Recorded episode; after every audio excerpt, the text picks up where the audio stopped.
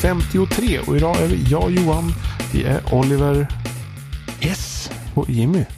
Eller jag menar, det, är det, laggat. var, det var dåligt. Det var dåligt.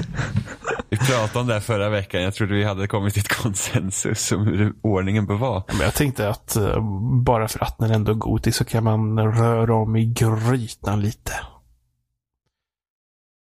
Lite som den gången Yes. dock som att jag började med någon annan än mig själv så att alla in, ingen fattar någonting. Ja, just det. Eller när Du eller när du nämnde ditt namn och väntar på att du ska säga ja. Den är också rolig. Och då har det hänt. Flera gånger. Ja, Johan säger, och så har vi Johan. Nej. Nej, men det är ju jag! det är lika roligt varje gång det händer. Det var bra. det är snart 2019. Ja du. 2018 är snart klart. Färdigt, finito. Ja, långt år har det varit. Har, har du någon sorts övergripande liksom, kommentar, någon känsla eller någonting över hur året har varit? När det kommer till spel då. När jag kommer till spel, jag börjar tänka på typ Trump, sugerballe och... Vi är kanske lite mer positiva som tänker på spel istället. Jag tror konsensus av allting är att det har släppt en jävla massa spel har kommit. Jag tror varenda, varenda människa jag pratar med så har det varit väldigt mycket spel. Sen går väl åsikten lite isär om att det är så här att vissa tycker att oh, det har varit fantastiskt och andra tycker så här, ja, det har kommit mycket men det är inte jättemycket som har varit så här wow. Om man säger så. För mig, jag har inte köpt så mycket spel i år. Så det har mer varit att det har kommit mycket spel. Men det har blivit så explosivt för mig när jag faktiskt har köpt spelen. Så att det, det var lite konstigt på något sätt.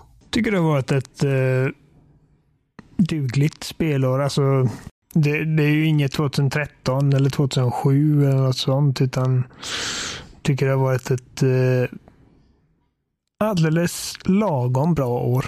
eh, med eh, grejer att spela utöver genom, liksom, genom hela året. Och, och även lite sköna pauser där. Det var typ i somras eller våras där det, var, där det inte var så himla mycket. Det var liksom inte att det släpptes någonting enormt varje dag. Utan förutom om man heter Jimmy för då släpps det någonting varje dag. Tala för dig själv. Ja. Eh, Det, Jimmy det, som spelar det är ju precis inte varje allt. år det, det släpps ett Rockstar-spel eller? Nej, nej, och det är väldigt speciellt i sig. Och ja, det, det, hmm, det är inte varje år eh, man får... Eh,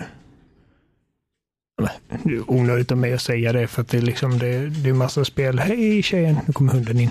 Eh, det är inte varje år man får eh, se Spiderman göras väl i spel det. heller, var jag nära på att säga. Eh, och det är- det är inte varje år som man får se en enormt lyckad reboot av ett folkkärt IP som vi fick med God of War. Ehm, det är inte varje dag man får mig att spela Monster Hunter, men här är vi. Du spelade Monster Hunter tidigare va? Hade du inte gjort det? Jo, men inte... Jag har spelat det lite grann, men aldrig tyckt att det är något speciellt. Och liksom bara, ja, men hur fan kan folk spela detta så mycket, tänker jag. För jag vet att det liksom, den fanbasen är riktigt hardcore. Alltså riktigt hardcore. Ehm, och jag har aldrig förstått den crazen. Men eh, när vi fick det till Playstation 4 och Xbox One och liksom eh, i HD och det bara kändes som att hela konceptet gjordes rättvisa på något sätt. Då, då förstod jag lite bättre. Liksom, ah, Okej, ja, men det här kan jag, här kan jag nog tänka mig komma in i. Och det gjorde jag i alla fall till den mån att jag känner att jag har sett vad det har att erbjuda. Jag har inte klarat det helt och hållet, men, eh, men jag har jag spelat tillräckligt för att känna att ah, men det, där, det där var ett riktigt bra spel.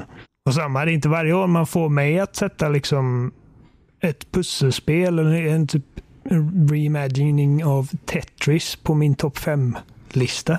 Men det hände. Ja, så du har Tetris på din topp 5 alltså? Ja, det är asbra. Alltså det är verkligen hur bra som helst. Ja, det är Tetris. Ja, men jag, Det är väl jag, har det jag aldrig kan säga. att Tetris är roligt. Det, jag det- förstår inte hur man inte kan tycka att Tetris är Tetris är typ det det perfekta är bara spelet. block som man vänder och vrider på. Exakt. Det, det, som, det som Tetris Effect gjorde, som gjorde att det här tråkiga vrida på block grejen blev tillfredsställande och blev rolig för mig var hur de använde musik för att liksom poängtera dina verkligen accentuera dina moves och dina placeringar och eh, hur de använder visuella effekter och grejer för att göra det hela intressant. Så att eh, det var vad, vad Tetris behövde all along. Massa flashiga partikeleffekter och häftig musik som spelas i takt med att du rör blocken. Jag skulle inte säga att Tetris Effect är det bästa Tetris-spelet. Jag, jag, jag har inte spelat många Tetris-spel. Jag har spelat det till Gameboy. Vilket många skulle säga är det bästa Tetris-spelet. Ja, men det är väl det som är mest, det är väl mest obesudlat, antar jag. Det är liksom ja. Tetris i sin renaste form. Jag tycker Tetris DS är bäst. Ja, Det har jag lagt ner många timmar på. Ja, alltså det, varenda spelträff så var det, hade man sin DS Lite där och så spelade man Tetris med massa andra. Men Nintendo, alltså det är verkligen typ wireless play och hur DS fungerade med det här med att man kunde ladda ner någon annans spel som typ ett demo på det. Och eh, kunde spela med varandra. Bara en, man behövde bara en kassett. var ju liksom skitbra. Det är synd att de inte gjorde samma sak med Switch. Eftersom det har local play. Det är lite märkligt. ja. Nej, det har jag inte spelat. Eh, Jag har spelat någon mobil... Ursäkta mig. Jag har spelat någon mobilvariant. Eh, Det var inget vidare. Eh, På, på touchskärm då eller? Ja, Ja, fy fan. det, det gör sig inte Fy fan, jättebra nej. på touchskärm. Jag kommer ihåg när jag laddade ner första gången jag laddade ner Tetris på touchskärm och var så här, fuck yeah Tetris och så bara, mm, nej. Nej, Man behöver det liksom snappy, De bara, responsiva, ja, ja, klickiga. Det går inte annars. Ehm, och sen, jag testade det. Var, det. var det Ubisoft som släppte ett Tetris-spel för ett tag sedan? Som inte ens fungerade som det skulle. Nej, men jag älskar Tetris Effect och det är, det är inte mitt absoluta favoritspel i år, men det förtjänar en honorable mention. Det finns massa, massa spel som förtjänar honorable mentions, men så det, det är vad jag känner. Det var, det, var, det var inget år som jag känner att jag kommer titta tillbaka till om 50 år och bara åh, det var den gamla goda tiden som min farsa tittar på typ 60-talet. Alltså, Du kan inte jämföra ett år med hela Nej. 60-talet. Va? Vad Nej, men, nej, men liksom det där med typ den nostalgiska, liksom, åh, 64, det var ett riktigt bra år alltså. Jag har känt mig nöjd. Jag har spelat mycket bra spel som väldigt mycket bra, välgjorda och minnesvärda spel och eh, jag har liksom inte känt mig uttråkade under längre perioder under året utan har liksom fått tillräckligt och med goda jämna liksom, mellanrum. Förutom nu på hösten då har det blivit väldigt mycket. Men det, det, det är så det brukar bli. Mm. Jag känner att det här året har varit, alltså det har kommit mycket spel men jag känner att det har varit lite, jag har svårt, ibland hade jag liksom svårt så här, när jag skulle sitta och göra någon topp 5-lista, vad fan ska vara med här? Jag har liksom en ganska tydlig, tydlig liksom topp och sen så blir det mer så att, åh, vad fan, det blir liksom det här att man ska sätta, ska man sätta det bara för att ha någonting att sätta eller ja, det, det har varit jättesvårt faktiskt, tycker jag. Jag tycker det var lite svårare att, eh, att välja ut fem filmer i år. Som jag tycker tyckt bäst om. Än spel. Spel började jag inte tänka så jävla länge, men på filmerna så var det några som eh, både A Star Is Born och Hereditary fick petas ut från topp fem. Um, även om jag gjorde jag hade dem på listan ett tag vid, någon punkt, men jag såg Spider-Man, Into the Spider-Verse och den krossade de filmerna. Uh, Det är många som pratar om den alltså. Det är riktigt sugen på den. fan vad bra den är. Det är alltså förmodligen den bästa Spider-Man-filmen. Uh. Den, eh, ja, vi ska inte gå in på en tangent om eh, Into the Spider-Verse, men eh, alltså gå och se den. Den är snuskigt snyggt animerad och har massor av hjärta. Är väldigt skarp, rolig och även dramatisk. Alltså det, det är allt man kan begära av en Spider-Man-film. Och mer, mycket mer. Det har varit Mm. mycket, mycket sån här bra för stunden, men ingenting jag kommer återkomma till spel i år. Kan du nämna något specifikt? Assassin's Creed Odyssey. Det kommer säga? aldrig starta igen. Nej, Någonsin. men det, det har väl med att göra med hur jävla stort det är. Eh, ja, att jag har liksom inte spelat, sen Revelation så har inte jag spelat ett enda Assassin's Creed två gånger. Jag har inte spelat Revelations. Jag har spelat tvåan två gånger. Jag har spelat ettan typ sju gånger. Men det Min, min, inte res, för att jag tycker att det är bäst, utan för att min det fanns inte respektive lika mycket spel 2007. min respektive är lite du, galen. Hon, eh, hon är på andra genomspelningen av Odyssey. På Odyssey? Ja. Men orka. Jag menar alltså, jag, jag är rätt galen på att spela om grejer. Jag har spelat Witcher 3 typ fyra gånger. Mm. Men, Hon har kört igenom Origins 3 tre gånger Witcher också. 3. Så. vad sa Hon har du? kört igenom Origins tre gånger. Origins. Gud, ja. Nej men Assassin's Creed Odyssey tyckte jag var, liksom, när jag spelade det så tyckte jag att det här är, det här är riktigt bra. Det, det är liksom ett av de bättre Assassin's Creed-spelen. Uh, särskilt på senare år. Jag hade kul och jag tyckte liksom att jag, jag kände aldrig att Okej, nu ljuger jag. Jag kände visst att okej, nu behöver det ta slut för att ni hade typ spelat var det typ 80 timmar och sån här skit så kände jag bara nu, nu räcker det för fan. Men när, när, när jag var klar med det så kände jag mig nöjd. Jag bara, ja, men det där var ett bra spel. Det var liksom i omgångar ett riktigt bra spel. Men alltså jag, jag, jag har verkligen inte tänkt på det en sekund efteråt. Eh, och det är väl bara för att det, även om det är bra och det gör många grejer bra så liksom bryter det ingen ny mark någonstans egentligen. Nej, det gör det inte. Det, det hade kunnat vara mycket, mycket kortare. Alltså det hade kunnat göra, alltså det Odyssey gör egentligen skillnad mot Origins att det var större fokus på story men den hade också kunnat varit mer ihopklumpad och eh, tajtare sammansatt. Så att den hade inte tagit, för vad, eh, spelar jag 80 timmar också? Tror jag är ett av mina mest spelade spel på Xbox i år. Så att eh, Mm, det, det hade kunnat vara betydligt kortare. definitivt. Jag känner att det kunde vara typ hälften så kort och ändå kännas bra. Nej, så att, så att det, det, det är inte ett av de spelen som jag känner att jag kommer titta tillbaka på och bara det där var kanon. Det var länge sedan jag kände så om något Assassin's Creed-spel tror jag. Black Flag som jag kände att det kan jag tänka på ibland. Jag kan börja nynna på den melodin ibland. Helt random. Black Flags melodi alltså. Ja. Mm. I och för sig, jag går ju också tillbaka och lyssnar på gamla Assassin's Creed soundtrack emellanåt. Men ja. Det är bara synd Ja. att Cassandra typ inte säkert kommer få med i något annat Assassin's Creed-spel för att hon är liksom, hon är den bästa protagonisten sen Ezio. Ja, det är hon. Det är hon. Uh, å andra sidan så är jag inte så... För att jag känner att de borde gått vidare från Ezio efter andra spelet också. Men eh, det kanske jag är ensam om att tycka. Och så tyckte jag också när Brotherhood, när de utannonserade det, men alltså jag tycker hela Mm. Ezios ark från tvåan till Revelations är superbra gjort så att jag tycker inte att det var fel att gå vidare. Eller att, att inte gå vidare, stanna kvar på Ezio. Det tycker jag var otroligt bra för att man fick se han bli gammal och, och liksom allt det här gamla som han har med sig följer liksom igenom alla spelen. Precis på samma sätt som jag tyckte att God of War 2018 borde varit en komplett reboot. Tills man spelade spelet och insåg att allt det här gamla från God of War bara gjorde det blev bara förtjänster för det spelet. För att man Ja, vet ja verkligen. Det hade jag Precis. inte räknat med. Alltså. Nej, inte jag heller. För jag kommer ihåg när de visade upp det. Ja, men det kan ju fortfarande vara Kratos och bla bla. Men det är liksom, vi börjar om från scratch. Men, ja, men eh, han heter Kratos, men han är född i nordisk mytologi istället. Ja, så att det, så att det, det, det behövdes helt enkelt. Ja, men den storyn hade inte funkat lika väl utan det bagaget han kommer med. Och det, det Alltså, jo, jag tror att man hade kunnat få funka. Jag tror bara att det, det är bara det att några viktiga scener i det spelet hade ju inte funnits med om det hade varit en komplett reboot, vilket gjorde att hela budskapet var så mycket starkare. Jo, precis. Ja, men, jo, men det, det är klart de hade kunnat få det att funka Mm. gör, genom att göra det till en reboot helt och hållet. Men eh, jag känner verkligen att spelet slog hårdare med eh, den, eh, den återkopplingen till vad som har hänt och att man vet vad han har gått igenom.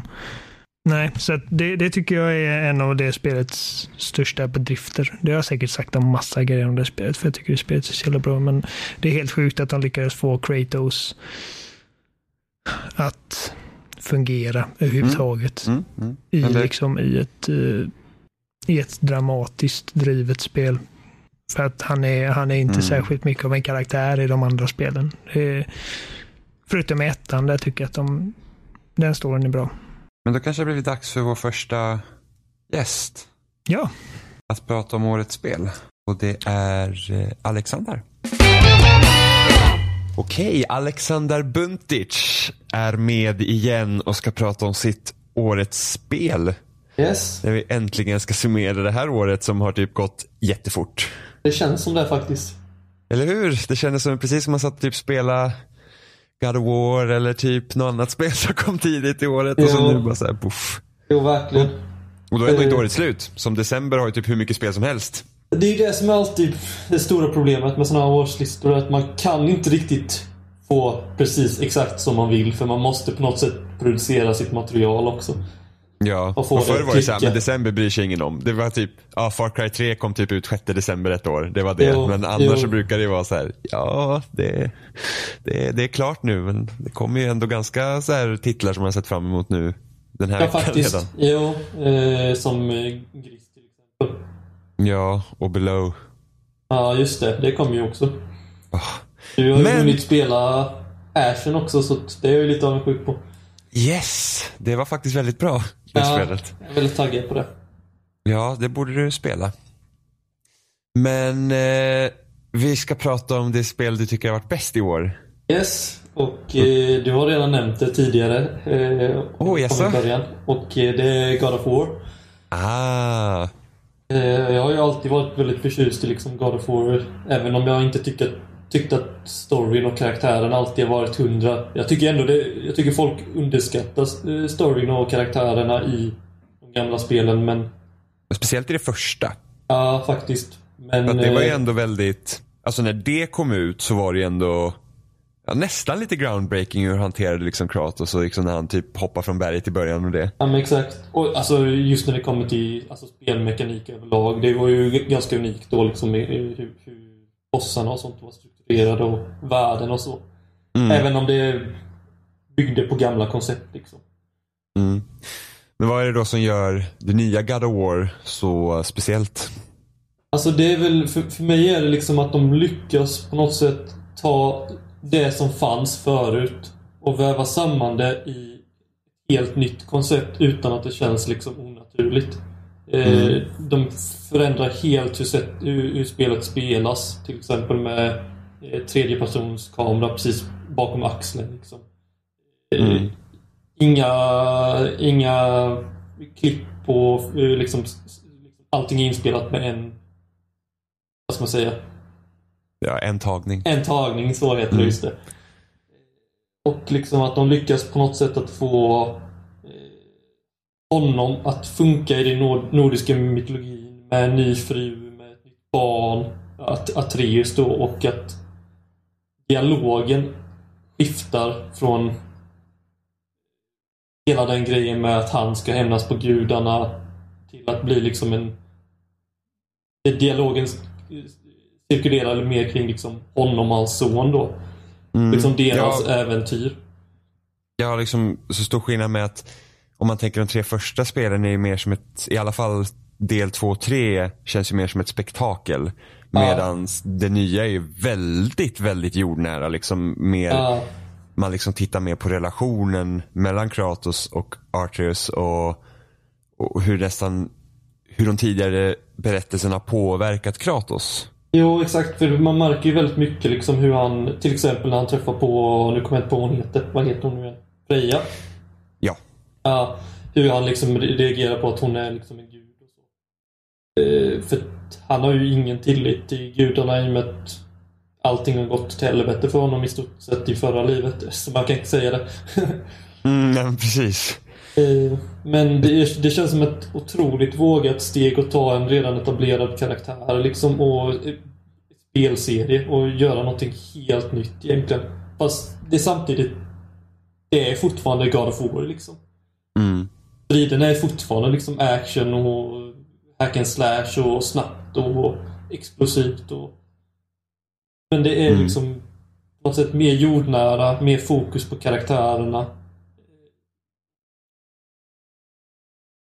Det är ju helt otroligt hur de ens lyckades få Alltså att översätta stridssystemet så bra som de gjorde med det nya Faktiskt. perspektivet. För att det är ju heller inte om man nu tänker det som är ganska poppis nu att göra, liksom Dark Souls-varianten. Att man har liksom kameran rätt så nära och man, eh, man gör inte liksom långa kombos utan man, man metodiskt tar an sig fiende för fiende och måste liksom flytta på sig medan God of War egentligen gjorde God of War. Men bara ändra kameraperspektivet och fortfarande fick det att kännas så explosivt som Jo, tidigare spelen kunde kännas. Jo. Eh, ett element i detta blir ju också att eh, fienden kan komma bakifrån. Utan Mm. att man riktigt ser det. Men då, då, då har ju liksom At- Atreus där och vägleder den. Typ nu kommer det någon bakifrån eller så kommer en indikator beroende på vilken svårighetsgrad man Mm. spelar då. Och jag tycker spelet hade en väldigt bra pacing och eh, jag gillar liksom att bara åka runt i den här världen och höra massa dialoger mellan Kratos och Atreus och nu kommer jag inte på vad han heter. Vad heter Eh, Mimir. Mimir, just det. Liksom hur, han, hur de berättar om världen och hur de liksom tillsammans utforskar världen. För det är ju ändå nytt för Kratos, hela den här nordiska mytologin. Mm. Och sen kunde ju Mimir också bli en brygga mellan Kratos och Arthurs för att hade, hade Kratos och Arthurs pratat så mycket med varandra då hade inte det känts lika Alltså det hade känts lite så out of character för Kratos hur han är mot Jo. Arthurs. För att om de liksom sitter och bondar där och chattar så himla mycket i båten så tänker man, men Jo. vad är problemet egentligen? Så fick ju Mimir ta den platsen istället. Jo, det är ju det man känner liksom. I början så är de, eller Kratos väldigt liksom kall och och vill inte liksom kommunicera så mycket. Mm. Medan det- när Mimir, speciellt när Mimir kommer in så börjar det liksom vävas upp de svårigheterna han har med att öppna liksom upp sig. Och det är ju det egentligen berättelsen handlar om. Liksom hans svårighet att visa känslor. Mm. Förutom ilska liksom och liksom hur han eh, för, liksom förmedlar sina värderingar till Atreus, hur det påverkar honom. Mm. Men du hade varit ett stort fan av God of War tidigare. Ja, Mm. Hur kände du när de visade upp det här spelet första gången? alltså jag var ju taggad för jag kände att det behövdes inte till klassiskt God of War. Det, för det finns ju fem spel väl? Måste tänka Ja, sex spel. Sex, Sex, spel. fy, fyra på till huvudkonsolen och så är det två, Ja. två bärbara. Ja, exakt. Eh, Så jag kände liksom att det konceptet, om, om de skulle fortsätta med det här så kände jag nästan att de var tvungna att göra något nytt. Mm. Eh, och jag, jag är ju ett väldigt stort fan av den, eh, det perspektivet där snett bakifrån med kameran. Det är ju det många säger att Sony är liksom besatta av lite med Uncharted, The Last of Us, Ghost of Tsushima ser ut att ha det också. Det är liksom deras grej på något sätt nu. Och det är ju Men sam- förmodligen någonting samtidigt, som de är typ jobbar de- tillsammans. Ja men Fast- de är väl typ de enda som gör riktigt, alltså den typen av spel på det sättet. Inte för Jo. att inte andra gör tredjepersonsspel men det är så att ah, vi kör en stor öppen värld och det är det. Jo, men exakt. Eh, och jag, gill, jag, det jag gillar med spelet är att det är ju en stor, ganska öppen värld ändå. Det är inte öppen-öppen som typ Ubisoft-spel. Men eh, det finns liksom så här olika vägar man kan ta som leder till olika liksom ställen och man får själv välja sin väg lite. Visst, det finns också så här dit måste du gå för att fortsätta storyn och för att låsa upp nya eh, precis. vägar. Liksom. Men det, det känns ändå mer öppet än tidigare God of War liksom. Men det känns inte så enormt som man bara, vad fan ska jag ta vägen? Och så är det en massa för mycket grejer på kartan och ja. Man blir stressad över att man måste hitta allting och Ja och sen jag vet inte hur God of War ens hade kunnat liksom gynnas av att ha en öppen värld som i typ Assassin's Creed Odyssey. För att det är liksom inte riktigt den typen av spel och speciellt inte om kameran ligger så pass nära att du ska känna dig så intimt förankrad i Kratos. Då blir det lite jobbigt liksom att gå Jo. igenom stora öppna områden. Jo men verkligen. Eh, sen en sak som jag inte nämnt alls är ju musiken. Jag tycker den är helt fantastisk. Eh, de lyckas verkligen få den här... Det är så jag tänker när jag tänker nordisk myto- mytologi. Liksom. Och de fortsätter med sina klassiska grejer. Liksom de här kö- tunga körerna som är lite typ mer, mer, mer åt det brutala hållet. Det känns ju liksom som en av de bättre filmmusikerna. Liksom. Och det ändå visar liksom att spel har börjat liksom seriöst börjat göra riktigt bra musik. Liksom. Mm. Och huvudtemat tycker jag känner så passande till liksom den sinnesstämning som Kratos befinner sig i. Ja, Att den liksom verkligen förkroppsligar liksom hans essens eller vad man ska säga. Jo, men verkligen. Alltså det är ju det. Är ju det. det känns som vrede fortfarande liksom. Att det finns en vrede inom honom. Och jag tycker det, alltså den bästa scenen, eller en av de bästa scenerna är ju när han får sina vapen liksom. Sina gamla vapen liksom. Ja, alltså, det, Eh. alltså man bara känner hur tungt det är. Ja.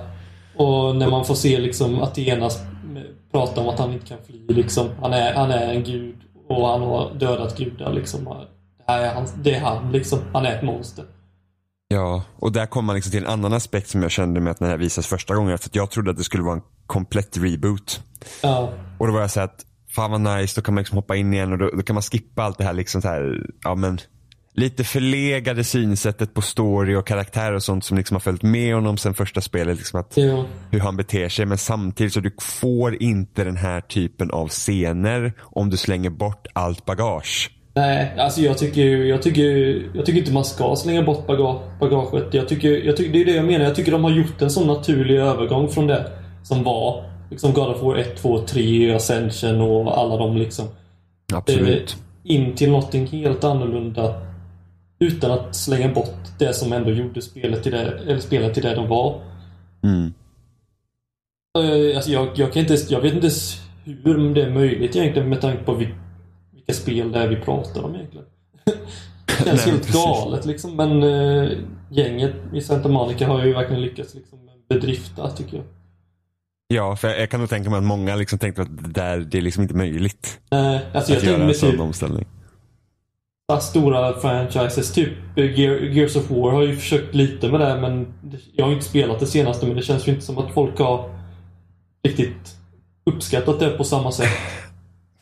Alltså jag, kritikerna gillar Gears 4, vilket, eh, vilket är lite synd för min del. För att jag tyckte inte om Gears 4. Jag tycker att Nej. de misslyckades totalt med att liksom väva in nya karaktärerna och behandla det som har varit. För att de tog så lätt på det. När man Mm. tänker att här har man haft en värld som har varit i krig i hur många år sedan som helst. Man har en liten, liten stund av fred och sen så kommer mardrömmen igen och ingen reflekterar över det. Eh, Det är liksom så här, de nya karaktärerna de typ, ja men det är på skämt. Alltså, de borde fucking vara liksom livrädda. Och de gamla karaktärerna bara såhär, ja vi har typ saknat det. Det tycker jag är sån himla, det är nästan en nonchalant inställning till serien. Ja, okej. ja, det känns ju inte så bra såklart. Nej, nu ser det ju så Gears 5 ser ju ut att bli mer allvarligt igen. Vilket Jo, jag, jag tyckte- välkomnar. jag tyckte ju den trailern som var på E3. E3 ja. Ja, jag tyckte den var lite mer intressant än det jag sett tidigare av Gears. 4 Ja. liksom. Men det är bara det att när kritikerna gillar någonting så kanske folk, då, då tänker man att det är det vad folk vill ha och sen så blir det inte Jo, bättre. men jag tänker mig också, det kändes inte som det spelet sålde så bra med tanke på att det var på rea och ganska snabbt väldigt lågt pris. Jag har faktiskt ingen aning men jag kan mycket väl tänka mig att det har sålt sämre än vad trean gjorde. Men hinner jag Eh. nämna någonting om det andra spelet som jag var lite tveksam till? om? Absolut, du hade, du hade ett litet tvek där. Självklart Ja. kan du nämna det. Men eh, då är det liksom Dragon Ball Fighters. Eh, Oh. Ett fightingspel som släpptes i början på året liksom. Och jag är väldigt stor liksom, fan av fightingspel och i början så var jag lite skeptisk till det och sen har jag spelat det lite då och då med min bror liksom. Ja. Eh, och det är ju nu på senare tid det verkligen har växt in liksom. Satt sina klor liksom i mig. Det är ju helt fenomenalt liksom. För det första ser det ut som Dragon Ball. För det andra så låter det som Dragon Ball. Det tredje så känns det som att man spelar Dragon Ball när man spelar det. ja, det är fruktansvärt roligt. Ja, och det är ju... De har ju gjort en grej som är, gör spelet mer inkluderande genom liksom autocombos och sånt, men det är ju bara en liten grej i spelet. Alltså, för att bli bra på det så... Alltså, man, blir, man, blir, man blir köttad om man bara kör autocombos liksom. Ja, ja, och sen Det så är det någon som är bättre än det- dig. Så, ja, Ja. är det någon som är bättre som man förlorar ju liksom, så är det bara, jag är fruktansvärt dålig på fightingspel. Ja. Så jag, jag blir ägd konstant. Hur är du på Smash då? Bättre på Smash. Eh, Ja. Mitt största problem är ju det att jag kan inte göra långa kombos för att det slår slint i skallen på mig. Ja, men det, är- det är det svåraste med Smash också. Långa kombos. Det är faktiskt det. Precis. Men kombo, eh, i Smash är det, det är så mycket simplare. Du liksom, den attacken du gör, den gör du. Ja. Det är ofta kanske två knappar som är involverade och sen är det lättare. Men till exempel ta Killer Instinct där det är liksom så här en kombo är typ åtta knappkombinationer som måste göras i ett visst mönster för att den ska bli en attack. På Ja. det sättet. Och sen så vill spelet att man ska länka ihop två sådana. Så jag klarar inte tutorialen i det spelet för att jag fastnade Nej. där. Det Men bara jag- går inte. Jag har, aldrig, jag har inte varit förtjust i den typen av eh, metoder som finns i typ Killer Instinct och vad heter de nu igen? Det är Mortal Kombat och Injustice-spel. Jag, tycker de, jag tycker fortfarande det är roliga fighting-spel men jag tycker de gör det överdrivet snurrigt bara liksom. Ja, Med, alltså- Man måste hålla bak, trycka den, trycka fram, hålla någon grej, gör- hålla in. Alltså det, det blir snurrigt Ja, liksom. och så, här kvartsvarv och sen så håll in två sekunder. Alltså det är sådana grejer det är liksom för. Ja. Och sen, visst det är förmodligen lättare med en arkadsticka men så med, med en vanlig kontroll då är det liksom svårt och jag som inte är bra på det från första Ja. början så blir det väldigt svårt. Smash är Ja. simpelt på det sättet. Det, det är liksom enkelt Jo. att lära sig. Ja, jag tror ändå det är, Alltså jag har ju en recension på gång. Den är väl ute när detta sänds. Men Det jag- gör inte det vara ja. Ja, men det, det största svårighetsgraden tror jag ändå är liksom lära sig väldigt bra movement, liksom rörelsen där med karaktärerna. Så man alltid är vid rätt ställe och lära sig de specialhoppen som finns i spelet. Edgeguard som det heter, att man ska skydda kanten liksom. Ja, absolut. Och sen så varje karaktär har ju sin styrka och svaghet. Och liksom veta hur man exakt ska hantera dem. För att även om det är ganska simpelt kontrollschema i Smash så är liksom det är 70 olika fighters och alla spelas olika liksom. Jo, det är väldigt Även avancerat de som är ändå. liknande. Ja, så det, är, det är helt fantastiskt. Ja, Eh, men, det, det var ju det jag ville ta upp i alla fall. ja, men kul att det en Dragon Ball också för att det känner jag att det är många som har glömt bort. Ja, alltså det tycker man inte ska glömma bort. Om man gillar fightingspel så... Eller om man tror att man kanske gillar fightingspel så tycker jag att man ska ge det ett test i alla fall. Ja, jag skulle nog säga att Dragon Ball är ganska bra så här, som första spel också att bara ta sig in i om man skulle vilja spela ett, ett Absolut. mer avancerat fightingspel. För det Absolut.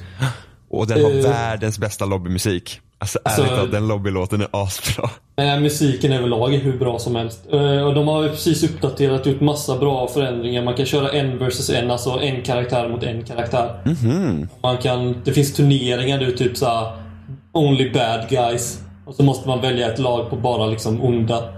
Och så är det en riktig turnering om man kommer ett eh, liksom, först är det så här, man ska tävla för att komma in i turneringen och sen så eh, kör man topp 16 eller något sånt. Kul. Och sen när man vinner så får man liksom massa såna zennis som man kan köpa liksom kostymer och sånt med. Men du spelar på PS4. Ja, ah, exakt. Ja, uh, community är i princip dött på Xbox. Det är skitsvårt att hitta matcher. Ja, jo jag har hört alltså fightingspel överlag är ju PS4 eller PC. Ja. Va- Vad annat på Xbox 360-tiden, då var man helt säker om man körde Jo. på Xbox. Jo, där fanns det bra grejer. Där, där fanns det bra grejer faktiskt. Det var många som uppskattade fightingspel på Xbox 360. Ja. Eh, tiderna har skiftat. ja, jag har ju det. Ja. Får skylla sig själv när man liksom sitter på den gröna maskinen. ja, men du har ju PS4 men det är bara att du inte har... Nej, jag har inte på Dragon. Ball på det. Är synd. Nej, precis. För att jag försöker hålla så många spel som möjligt på en plattform. För att Jo. det är lättare. Jo, jag förstår det. Det är samma här liksom. Jag, Ja. Helst av allt vill jag ha allting på ett ställe. Ja, men så är det ju. Ja, men eh, tack Alexander för, Tack för att du vara eh, med. du var med och pratade om ditt årsspel. God of War. Det är Yes. bra. Jag misstänkte nästan att det skulle bli Red Dead alltså, men... eh, Ja, nej, alltså det var högt upp i början men sen så efter, efter nu nästan en månad efter jag klarat ut det så kände. Jag är inte riktigt där ändå. Det är Nej, bra, men det jag känner, ju mer där. distans man får till det spelet så är det så här, jo det var bra men... Det, är Det här, det är blir det mycket liksom- grejer jag gärna skulle se förändringar på nästkommande om de gör det. Ja, har du testat online någonting? Eh, ja, men inte mycket. Eh, Nej. det känns Nej. inte som min grej riktigt. Alltså det är väl lite småkul. Folk verkar vara Ja. idioter. Det Ja, gillar jag. Ja, det, det. Jag spelade Red Dead, eh, första Red Dead jättemycket online och så hoppade jag in i det här. Det var så här, de har tagit så mycket från kampanjen, sådana delar som inte gör sig så bra i online-miljön att jag var såhär, Ja. jag orkar inte. Och sen Nej. hela ekonomisystemet från GTA 5, det var såhär, nej. Det förstörde Ja. GTA, det kommer förstöra Red Dead. Jo, Ah, Ja, men så kan det vara helt enkelt. hoppas de Men- skärper sig. Ja, vi får hoppas. Men eh, de tjänar ju pengar på det så att, Jo, det är ju det. Man säger inte nej till pengar. Liksom. ja, nej, nej, verkligen inte. Men eh, tack för att du ville vara med återigen. Ja, tack för att du ville vi vara med. pratar i typ en halvtimme till. Ja. Eh, tillbaks till podden.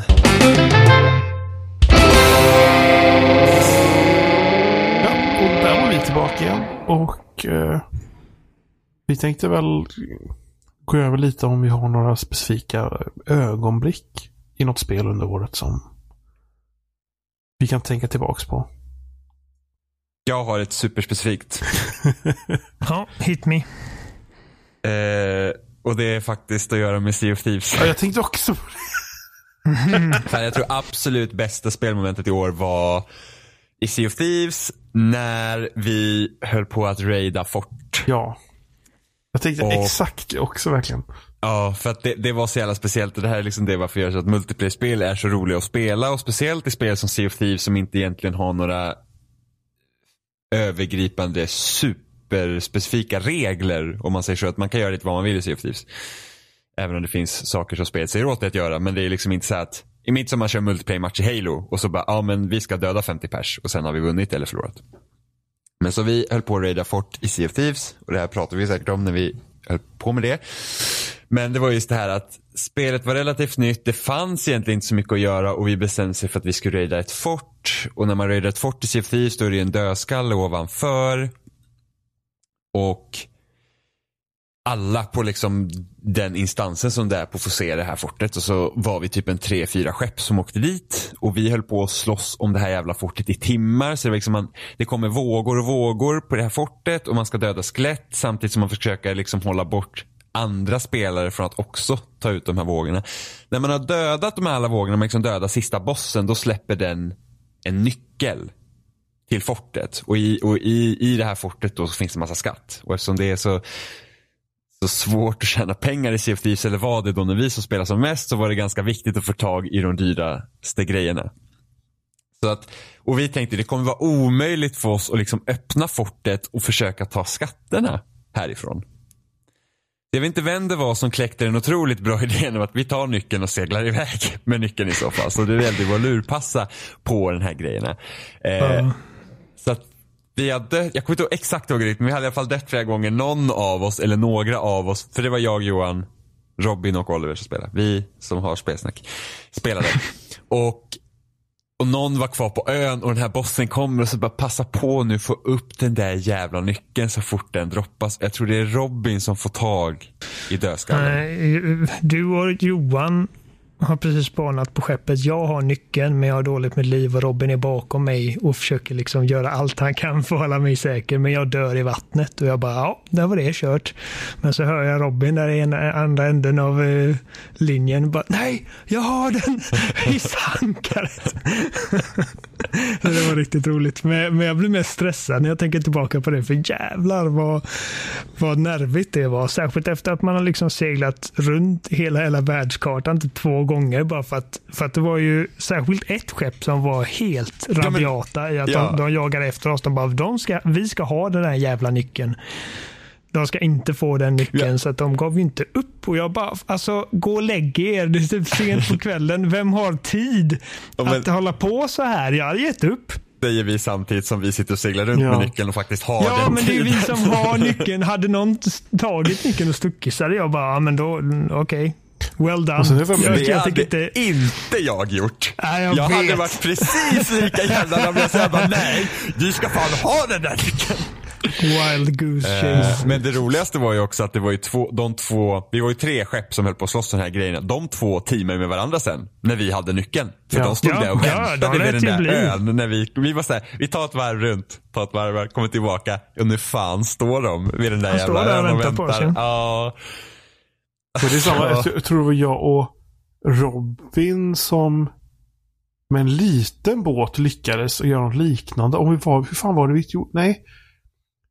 Och de på ön, de försökte gömma nyckeln istället. Så de gömde nyckeln i ett av de här tornen. Men Robin hittade den och så drog vi.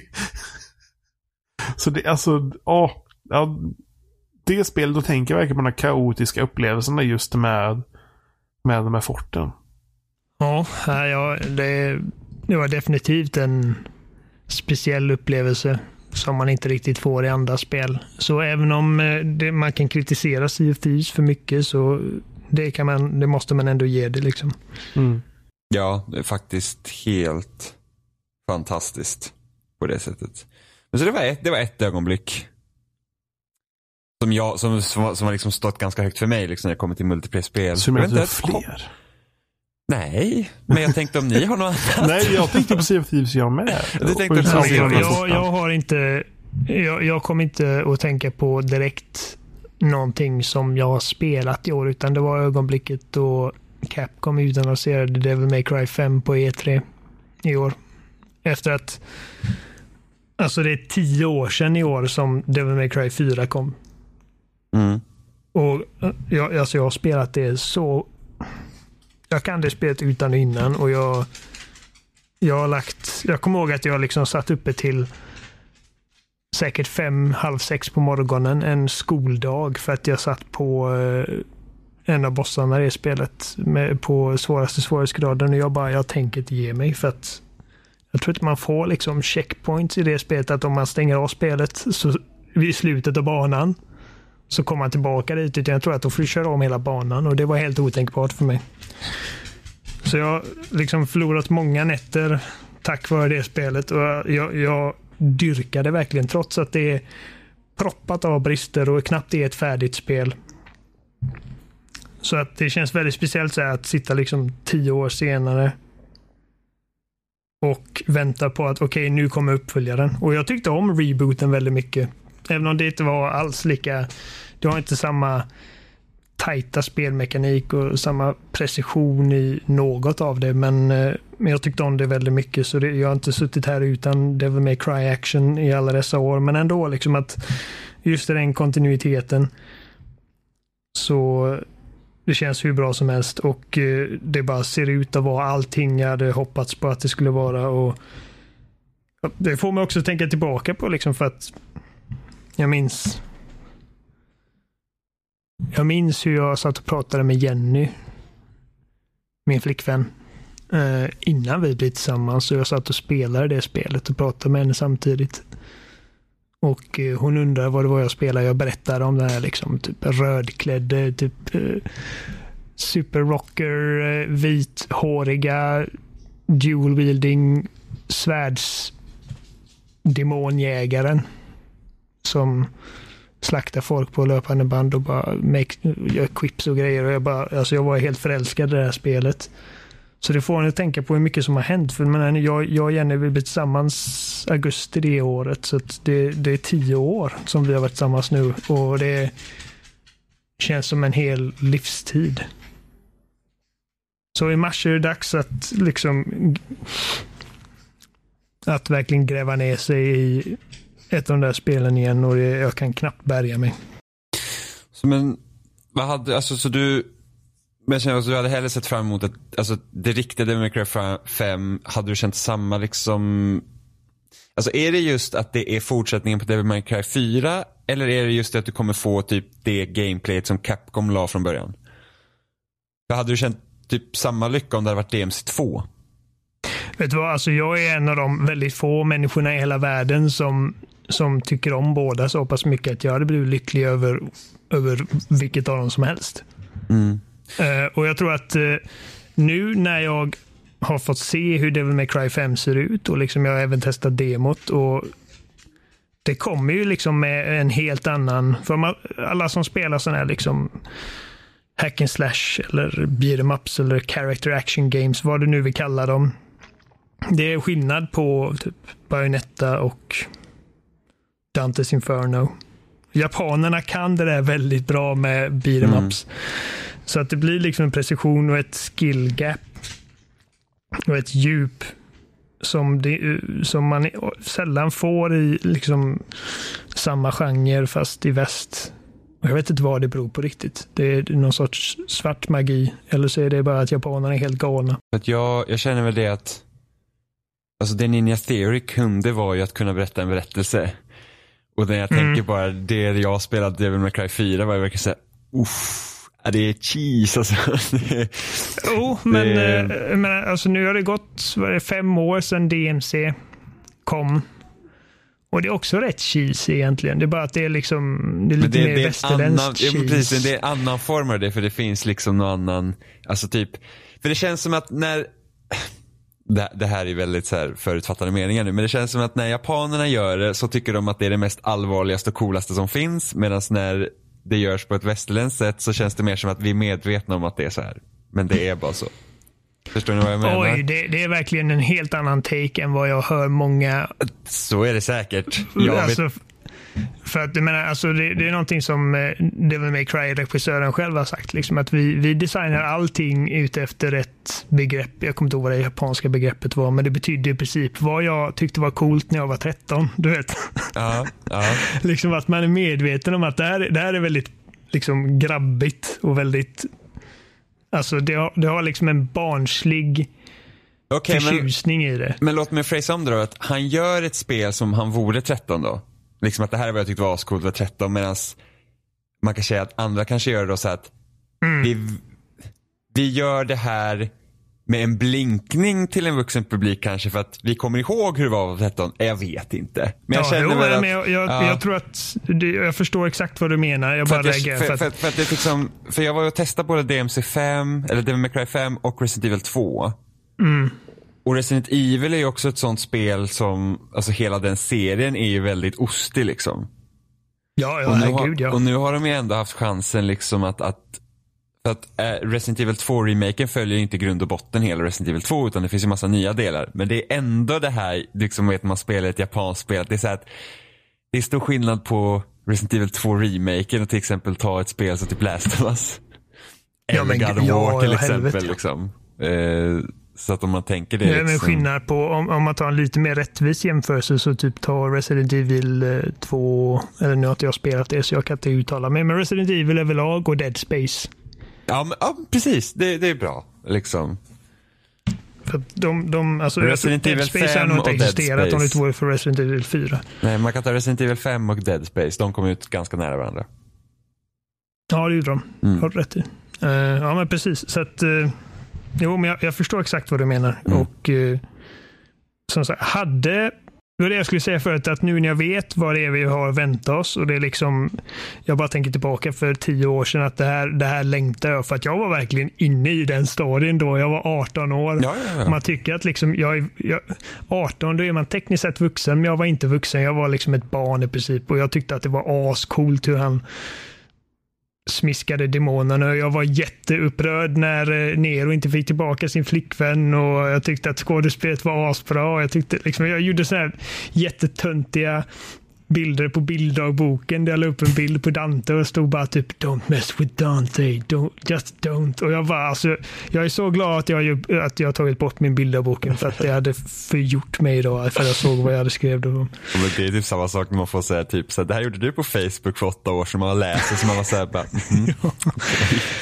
Nej, så att jag, jag ser jättemycket fram emot detta och jag tänker inte så mycket på DMC2 och vad det hade kunnat vara för att jag är så uppspelt över vad vi kommer få. Och jag tror att det hade varit samma sak om vi hade fått se DMC2 så hade jag nog inte tänkt så mycket på Devil May Cry 5. ja, okej. Utan varit liksom att jag, det här ser jag fram emot. Så det, det är svårt att säga. Just nu är jag glad att vi får liksom ett Itsuno-utvecklat uh, Devil May Cry. Det är han som, som gjorde Devil May Cry så bra som det är i princip. Uh, även om Men- Hideki eh, Kamiya la grundverket så var det först med trean som jag tycker att de verkligen hittade sin stride. Jo, Men samtidigt är det inte så vi har sett med massa sådana här med utvecklare som går tillbaka till sina gamla IPn och man känner liksom att det är typ mer så här fan-remakes och sådana grejer som egentligen utvecklar koncepten. Att, att bara för att det är den här, jag kom på det här så betyder inte det att bara för att den går tillbaka till det så betyder inte det att det blir Nej, jag tror det har bättre. mycket att göra med ifall, om man kollar typ på Hideo Kojima, liksom att jag tror att ända sedan tvåan så tror jag att han har tänkt liksom att nästa Metal Gear ska inte jag göra. Och så har det blivit att han liksom, okej, ja, ja, men jag kommer tillbaka då, så gör han sitt bästa. Men jag tror att eh, om det är någonting de verkligen vill göra och de har en liksom tydlig vision för det, snarare än att de blir liksom lockade med massa pengar av någon utgivare. Du vet Mm. ta, ta Kamiya, liksom att han ville göra en De- Devil May Cry-utmanare och han skapade det första spelet så han gjorde Bayonet och det gick Mm, mm. ganska bra. Det, ja, men Bayonetta är ju superbt. Liksom. Jag tycker att Bayonetta är ju det, det är liksom det bästa av dem. Ja, men det, det är liksom Bayonetta är typ kungen av den genren just nu och jag, jag hoppas att DMC5 lyckas ta tillbaka det. Mm. För att innan Bayonetta kom så var det Devil May Cry känner jag som Ja men det Ja, jag- jag bara fin- älskar den här finns genren. väl bara Devil May Cry innan Bayonetta i princip. Vilket an, vilka andra har gjort exakt det som Devil May Cry gör? Ja, men exakt. Du har ju, det finns ju så här, Devil, alltså, som, som spelas ungefär som Devil May Cry. Du har Devil May Cry, du har Bayonetta och Metal Gear Rising. Det är de jag kommer Ninja-guiden. på. Ninja Eh, Guiden har jag inte Som jag spelat. håller på att spela men- nu, Nina Guiden Black. Mm. Jag har äntligen kommit in i det. Alltså jag satt fast hur länge som helst, men jag bara, nu, nu, nu jävlar, nu ska jag bli bra på det här spelet och nu går det bra och det är så jävla bra. Men an, andra ögonblick som jag bara känner så här, jag ska bara vilja nämna lite snabbt. Är första bossen i God of War. När man möter eh, The Stranger. Första gången. Alltså jag, jag var så pepp på God of War att jag hade tenta samma dag det spelet kom ut. Men jag vaknade typ fyra på morgonen och var så här, jag kan spela God of War. Jag satte mig och spela, vi hade tenta klockan tio. Satte mig och spelade typ genom första bosstiden och var så här, oh my fucking god. Det var, vilken upplevelse det var. Ja, ja jag håller med. Och sen eh, kapitel 6 i Red Dead Redemption 2. För att den res, alltså det som hände i det kapitlet och hur lång tid det tog var jobbigt att spela igenom. Det var verkligen som man bara, oh shit liksom. Det, det, det var långt och utdraget på, på, på en positiv bemärkelse. Men det var, det var jobbigt. Är det något annat ni tänker på så här specifikt för året? Det har ju givetvis hänt massor. Jo, jo, jo, Eh, men något speciellt? Och jag kommer komma på någonting när vi är klara sen. Bara, men det där borde jag ha sagt. Ja, men då Men eh, just nu står det helt still. Det Jag kom var, inte på något precis så. förutom att det, var, det var bara, jag kände, jag kände lite så att det var som på den gamla goda tiden när du var här och besökte mig i Göteborg och vi spelade Smash på release. Mm. Det spelet är så bra. Och det, Ja. Det var kul. det är bara så så roligt att det, det, det är det enda det är och det är det enda det behöver vara egentligen. Det har ju gått Ja. väldigt bra för den försäljningen också verkar det som. Alltså allt, det känns som att allt som släpps på Switch verkar gå väldigt bra. Det är liksom Ja, så här, det, typ, alltså det visar jag bara liksom hur, men hur viktig hårdvaran är. Ja. Och liksom Jag inte läste bara, någon headline om att det, liksom det, det köps fler spel per Switch-användare än på någon annan plattform. men i, i, ja, men typ så är det. Och sen typ hälften av alla i Nordamerika som äger en Switch äger Zelda och Mario.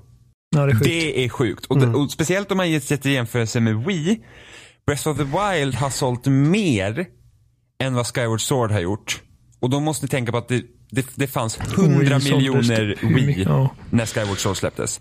Det är sjukt. Och därför ser man också att vilken skillnad det gör, inte bara det vilken typ av hårdvara Switch är, men också vilken typ av publik den riktar sig mot. För att Wii slog verkligen. igenom väldigt mycket i barnfamiljer, men Wii var också den här maskinen som att, ja ah, men det finns Wii Sports på den, det finns Wii Fit på den.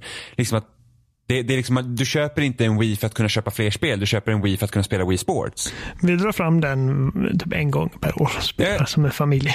Ja, jag vet, men liksom, och så tänker man liksom att, och, och, och man ser på reklamen till till Wii jämfört med Switch för att reklamen till Wii var väldigt riktad till barnfamiljen. Liksom att det, Till kärnfamiljen. Liksom att ni är hela familjen och ni spelar och svingar de här kontrollerna. Men titta hur de har satt reklamen för Switch. Den är riktad till unga vuxna. Ja, Alltså, tänk och det var på det första jag la ja. märke till när de släppte den första trailern. för Ja, och alla bara så haha, ta med sig switchen till typ ett rooftop party. Som om det skulle hända. Och det är Det- typ det det, gör folk det. gör. Samma sak Ja. med så här, kom ihåg när Pokémon Go-reklamen kom ut och liksom du såg på hela så här Times Square att folk typ slogs mot Mewtwo och alla bara, att spela med sin mobil och var en massa människor och spela Pokémon tillsammans. Det hände också. Det var ju det som var så sjukt. Ja. Liksom, att, alltså till och med här. Man tänker så här, ah, men det hade varit kul att bo liksom, i en större stad där det faktiskt folk gick ut och spelade tillsammans. Men det kommer inte hända i Sverige för vi är för litet land. Hela den sommaren gick folk runt. Alltså man såg så här, där är, där är drivor med smartphones ute. Ja. Och de tar, Ja, ja. tittar inte på Google Maps. Nej, det är, just den perioden, där, om man såg någon ute och med en telefon så visste man att de spelar Pokémon Go. Ja och just det här med att det fanns de här olika pocketstoppsen gjorde att folk samlade sig vid de punkterna. Så vi var ju liksom, jag, Ja. Robin och Emma var ju liksom ute i Upplands Väsby liksom när de bodde där. Och gick runt med Pokémon. Så man gick så, så här, man såg ju så här, folk liksom så här, det typ i svenska sättet man satt typ 10 meter mellan varandra. med sina mobiler liksom. med Pokéstoppen. Så det var ju, det var kul. Nu vet jag inte om man, jag kan se, ibland ser man typ folk på bussen sitta med Pokémon Go eller typ gå med Pokémon Go men det är inte på samma sätt som det var då. Men det, det var liksom, det var, att, det liksom, att det hände, det var helt sjukt. Och det blev ju det blev ju liksom stort, kanske nästan primärt bland folk som inte nödvändigtvis spelar spel annars. Ja. Mm. ja men det, menar, alltså, den enda jag känner som spelar Pokémon Go fortfarande varje dag, det är min mamma. Mm. Men det roliga var ju också så här, eftersom jag läst, har ju läst medie och kommunikationsvetenskap och jag gick in liksom i B-kursen sommaren efter eh, att Pokémon Go hände. Och lärarna pratade med Pokémon Go som det vore liksom värsta grejen. Och man känner så här liksom att okej, ni måste forska och förstå varför det är stort. Vi som liksom, alltså man som är van med spel förstår ju varför det blåste upp. Och sen tänkte man också att när ni, liksom, när ni äntligen liksom har fått funding för liksom era projekt och ska forska om Pokémon Go, då har liksom världen gått vidare. Så det, Ja, det är därför som man läser, om man läser typ massa så om eh, massa eh, olika uppsatser, eller inte uppsatser utan rapporter och forsknings, eh, liksom forskar, eh,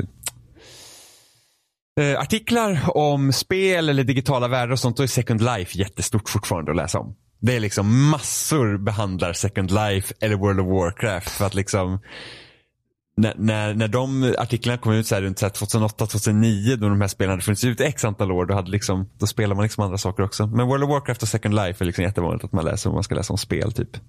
Mm. Eh, Så att det, det är intressant. Men eh, vi kanske går vidare till vår eh, nästa gäst. Som ska Som prata heter om sitt Ida. årets spel och det är Ida. Och då sitter jag här med Ida Allander för att prata om årets spel. Ja, Välkommen Ida. spännande. Tack så Eller jättemycket. hur? Kul att vara här. Ja, vad roligt. Det var länge sedan sist. Ja, vi sa precis det, att det känns Mm. som att det var väldigt länge sedan, men jag är väldigt glad över att få återkomma. Vi är väldigt glada över att du vill vara med. Hurra! Så att vi inte har skrämt iväg dig. Tvärtom kanske i sånt fall. ja, men då börjar jag fråga, vad tycker du om spelåret som varit? Det har varit väldigt bra faktiskt. Jag, jag, jag liksom drog igång en så här snabb eh, återblick nu, typ när jag hoppade in här och så tänkte vad har det kommit för spel i år egentligen? Det har kommit väldigt många som har varit väldigt bra också. Eh, liksom, eh, jag har ju lite svårt att komma ihåg när spel kommer, men året kickade väl igång med Monster Hunter World. Jajamensan. Ja, och det var ju häftigt. Och sen har det ju varit väldigt många så här stora titlar. Eh, God of War, Spider-Man, Red Dead Redemption, Detroit Become Human. Alltså vad har vi mer? Det har ju öst på. Eh, Surviving Mars kom det också i år. Jajamensan. Oj. Ehm, ja, det har varit många stora titlar helt enkelt som har varit väldigt bra. Mm, vad kul. Jag, eh, men Monster Hunter World var det första Monster Hunter du körde? Ja, faktiskt. Det, var, det var ju bara hoppa in i det där äventyret. Sen är jag lite så här så jag tröttnar ganska snabbt. Så när jag väl hade fått ihop liksom rustning och så som jag tyckte att nej men nu är jag nöjd, då slutade jag spela. Ja. Och det är ju väldigt, det är inget lätt spel att komma in i. Alltså, Nej, nej men, nej men det gick bra och det är ju så kul också att kunna spela med vänner. Det är ju det som jag får störst utbyte av när jag spelar spel helt enkelt. Ja, det är ju alltså det är fantastiskt faktiskt att kunna spela med andra. Så därför typ Sea of Thieves har varit en av de bästa upplevelserna i år också. På grund av det. Precis, och det är ju egentligen lite det som är det som har varit mitt bästa. Åh, jag blir så så himla säger. glad. Ja. Jag blir så himla glad att du har valt det. Ja, nej men det går ju inte att jämföra med andra spel som har kommit i år tycker jag. Här liksom har man ett spel vars handling verkligen inte toppar i år. Alltså handlingen i sig har ju varit rätt tunn. Men det har ändå varit spelet där jag har skrattat absolut mest. Jag har haft så himla roligt. Jag hade ingen aning om vad det var för äventyr jag liksom kastade mig ut i. Bara den där första laddscenen och så hör man hur dragspel börjar spelas lite så här distant. Man känner hur man trampar runt i sanden, hör någon fiskmås och sen så uppenbarar sig en vacker miljö och ett skepp och en fantastisk vän. Och jag stack ut på äventyr utan att ha koll. Och gud vad vi har skrattat. Ja, alltså det, det Även om spelet har kritiserats för att vara liksom, det är lite repetitivt, det liksom, Jajamän. finns inte så mycket grejer att göra kanske, så är liksom bara det här med att segla tillsammans med kompisar har ju liksom varit en, alltså vi, det är mitt mest spelade spel i år, så att Ja, Alltså, Det är det var superkul. Ja, men de har ju rätt i det. Det är ju repetitivt och det, det händer inte så himla mycket saker. Men bara grejen av att, jaha, där kommer det några andra motspelare som hoppar på vårat skepp och liksom sänker det. Ja, men vad gör vi då? Nej, men vi hoppar tillbaka på deras skepp när de väl trodde att de var trygga i hamnen. Vi styr skiten rakt in i bryggan, sjunker framför ögonen på dem och så står vi längst fram och spelar våra dragspel och dansar och vinkar. Medan de står där förbannade och försöker döda oss. Alltså bara sådana här små korta sekvenser som gör att man verkligen skrattar ihjäl. För det är ju min fantasi som sätter begränsningarna, inte spelet. Ja, verkligen. Jag tror Ja. en av de mest minnesvärda stunderna vi hade, det var när vi skulle raida ett av de här forten som finns. mm. Och vi höll på liksom i timmar för det var typ tre andra skepp som också försökte det här. Och sen Ja. kläckte vi den goda idén att, vet du vad? Vi ser till att bara snor den här eh, dödskallen som öppnar dörren och sen seglar vi iväg. Så vi lyckades med det, seglar bort och bara liksom kör så här varvet runt hela världen. Och, så gud vad ni måste sen- varit hatade. Ja, ja, vi var ju, så här, det var ju skitnervöst också. Vi tänkte att de ger sig efter oss. Och sen så visade det sig att de två andra båtarna som hade försökt slåss mot oss, de hade gjort upp en allians. Så de stod ju och väntade vid det här fortet när vi skulle komma tillbaka. Så att jäklar, ja, det var så fantastiskt liksom, att det bara gick att göra så. Ja, och det var ju lite så det var i början. Då var man ju emot alla kändes det som. Men sen har ju spelet på något sätt utvecklats till att man ska samarbeta mer. Och det tycker jag också har varit lite av styrkan i spelet. Att de har lagt till lite saker som gör att nu behöver vi varandra. Kommer inte ihåg vad det var, om man skulle transportera någon melodi som skulle spelas. Äh, vad sjutton var det för något? Ja, men man, vi, vi, man behövde i alla fall vara flera liksom, Ja, team ihop. Var det när man ska få upp den här typ stora hajen? Ja, just det. Ja. Och döda den där gigantiska hemska Cthulhu-slemhajen från botten. Mhm. Och man behövde samarbeta. Och lite efter det tycker jag att spelet har öppnat upp ännu mer, just det här att kunna samverka lite mer. Mm. Ja, jag har ju inte spelat någon uppdatering riktigt. Jag vill hoppa in och försöka liksom doppa tårna i det men det har aldrig Mm. varit det har inte varit liksom så här att eh, när man hoppar in i spelet så bara det här är nytt, gå och gör det här. Utan man har Mm. alltid behövt göra andra grejer så det har blivit att ja, det har bara fallit liksom isär och sen mina kompisar liksom har ju typ slutat spela och sådär också. Så att Jaha, det, så när spelar vi då? ja, vi, vi borde ta upp, vi skulle ju spela när den där hajen kom ut tror jag. Men Ja. jag fick, så hade jag strömavbrott den dagen. Just Ja, den dagen. det var, var så det. jäkla konstigt. Jag har inte haft strömavbrott på flera år. Liksom. Jag såhär, what? Vad Ja, det var händer? nog den sämsta ursäkten jag har hört. Men eh, okej, jag förstår dissen. ja, ja, men det var så jag var så här, det här är lite pinsamt men så här, jag har faktiskt fått strömavbrott. Nej, det krävs ju ganska mycket styrka för att orka spela med mig också. Jag vet ju Jaså? om det. Jag är ju ganska... Ja, men alltså, jag vill ju spela och ha asroligt. Eh, och många andra vill spela och vara superseriösa. Jag kan inte vara superseriös när jag spelar. Det går jag, inte. ja, Jag blandar, jag kan, jag, kan, jag kan bara köra så här, nej men nu kör vi en social grej så det spelar ingen roll, vi hittar Ja. på något bara. Det, det, det kan jag också göra. Även när man spelar liksom så här supertävlingsinriktade spel så kan jag vara så här, Ja, ja. jag vill bara liksom in och skjuta lite och så får det vara liksom. Ja, men jag tycker inte det ena utesluter det andra. Jag är inte sopig på att spela spel. Liksom. Det betyder ju inte att jag inte får upp de här kistorna eller sådär. Men man kan väl göra lite sån roliga grejer på vägen. Liksom. Att eh, grogga ner sig eller okej, vi rammar det där skeppet. Och okej om vi blir av med grejerna, men förmodligen blir man inte det. Men liksom att jag behöver inte göra den perfekta landstigningen. Ja, Det är är det är ju liksom- kul när det går åt helvete. Man säger okej nu ska vi stanna den här bryggan. Så bara, vi körde rätt in i bryggan och bara, ah vi läcker Ja. vatten.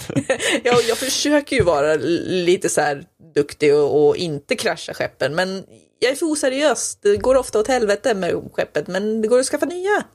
Ja men det är då det blir så roligast också. Liksom, Ja. Händer sjuka grejer. Ja, men jag får ju liksom bunkra upp med liksom näsdukar, för jag gråter ju så jävla mycket av skratt när jag spelar med min vän eh, CH Hejedal, Kristoffer, du vet säkert vem det Ja, är om jag om någon som lyssnar vet det. Känner Det är till. ju alltså min mest fantastiska spelvän någonsin. Vi har ju så jäkla roligt, oavsett om vi spelar COD eh, eller om vi spelar Fortnite eller vad vi än spelar, vi är så jäkla roligt. Då undrar jag, spelade du någonsin typ DayZ eller H1Z1? Nej. Eh, Survival-delen. Ah, vad Nej. synd. För H1Z1, när det fortfarande var en DayZ-klon, Mm. då liknade det väldigt mycket eh, Sea of Thieves i den delen att man, det liksom blir lite vad man gjorde av det. Även om det Ah, var ja. Mm. superseriösa så här, survival element och man skulle överleva. Men alltså jäklar vad roligt vi hade det när vi, Ja. när vi liksom raidade andras baser och man loggade in på morgonen för att titta om ens läger stod kvar. Och Mm. Nej, hur länge sedan kom det? Det, här, är, det här är 2013 eller 14 tror jag. Jag spelar inte så mycket just då faktiskt. Jag har, jag har lite så här ups and downs när jag spelar. Mm, och nu finns det inte längre, de la ju ner det. Nej. Vilket var så jäkla tråkigt. Så Bo fortsatte med sitt Battle Royale-läge istället för att det har vi inte tillräckligt mycket av. Nej, nej, nej, nej, men det kanske vi inte har ändå. Eller ja, jag spelar ju bara två Battle Royale-lägen och jag tycker de kompletterar varandra otroligt bra. Så är det Och det Fortnite just- och Och sen Call of Dutys nya nu då. ah, Blackout. Ja, Och du spelar på PS4 antar jag? ja men jag har det på PC också. Om det nu skulle finnas någon som vill spela där. Nej, jag, jag har det på både PS4 och Xbox. Så att, eh, det Mm. Ja men jag också vara med på. PS4, ja men vad roligt. Alltså det är, åh, det är så roligt. Jag, jag lever mig så otroligt mycket in i spel. Alltså jag är ju i spelet när jag spelar spel, vilket gör att det blir fruktansvärt läskigt.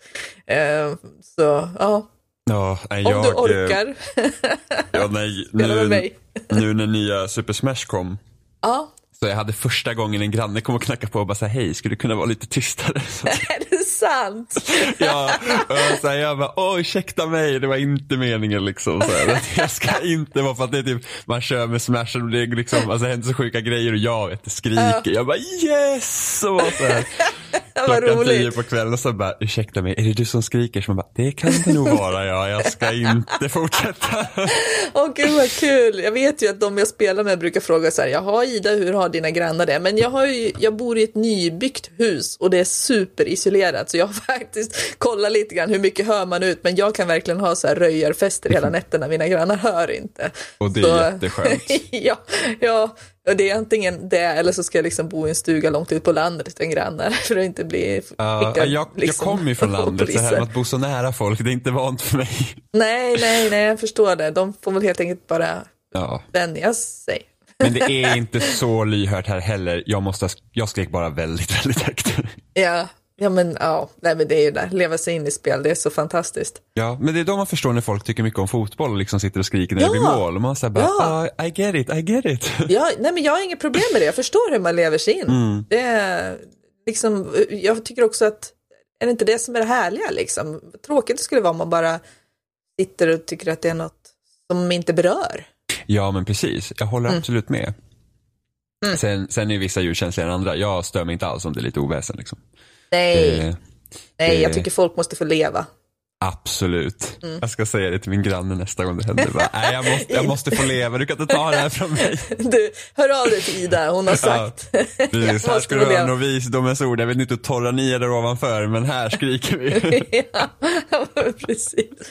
Kan, alltså det kanske bara var någon som var nyfiken, bjöd du in på en match? Jag tänkte att jag borde ha gjort det, så jag bara, vet du om vad Super Smash är för någonting? Ja, det är ja. superroligt. Ja. Eh, men han verkar, han, alltså den här människan, han såg lite tråkig ut, nämligen. Åh. Lite så här, om man skulle beskriva typ så här, där är en framtida svennebanan, Mm.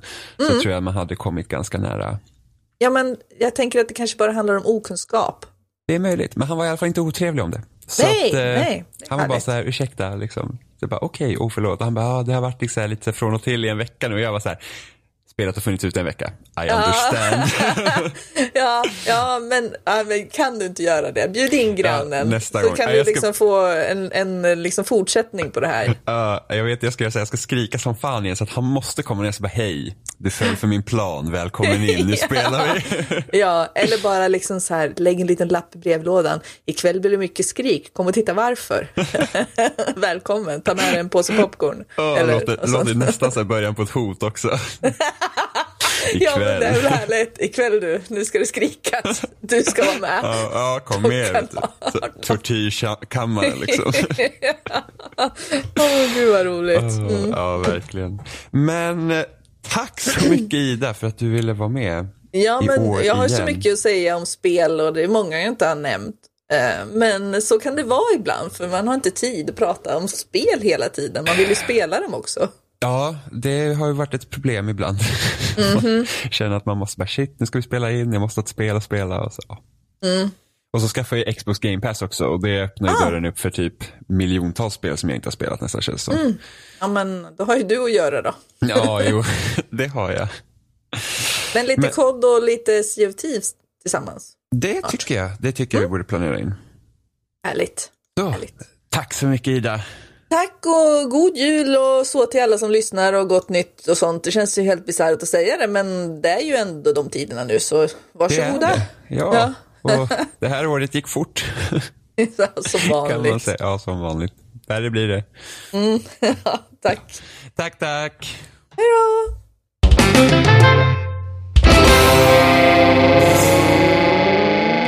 Ja, och där är vi tillbaka igen.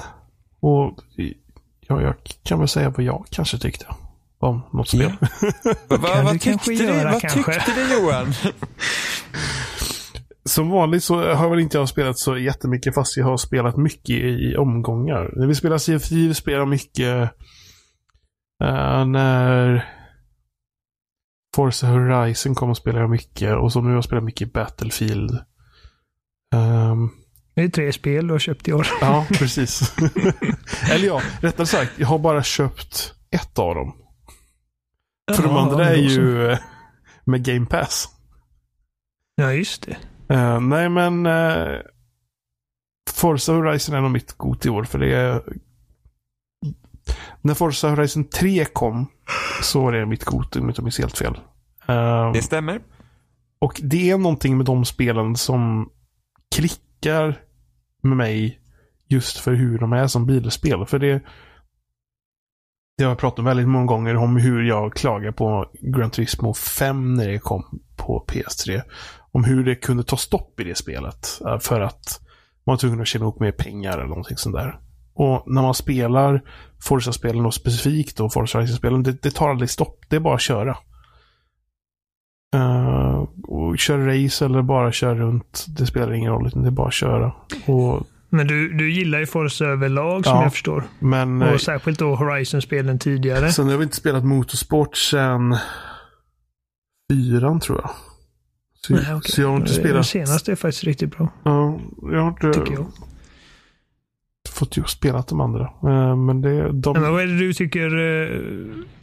Vi har ju säkert pratat om det här förut, Mm. men för de som inte varit med när vi har pratat om det. Vad tycker du? Tycker du att Forza Horizon 4 gör någonting bättre än tidigare spel eller är det bara liksom att Forza Horizon äger fortfarande så det blir Goti? jag tycker bara det fortsätter på ett bra sätt.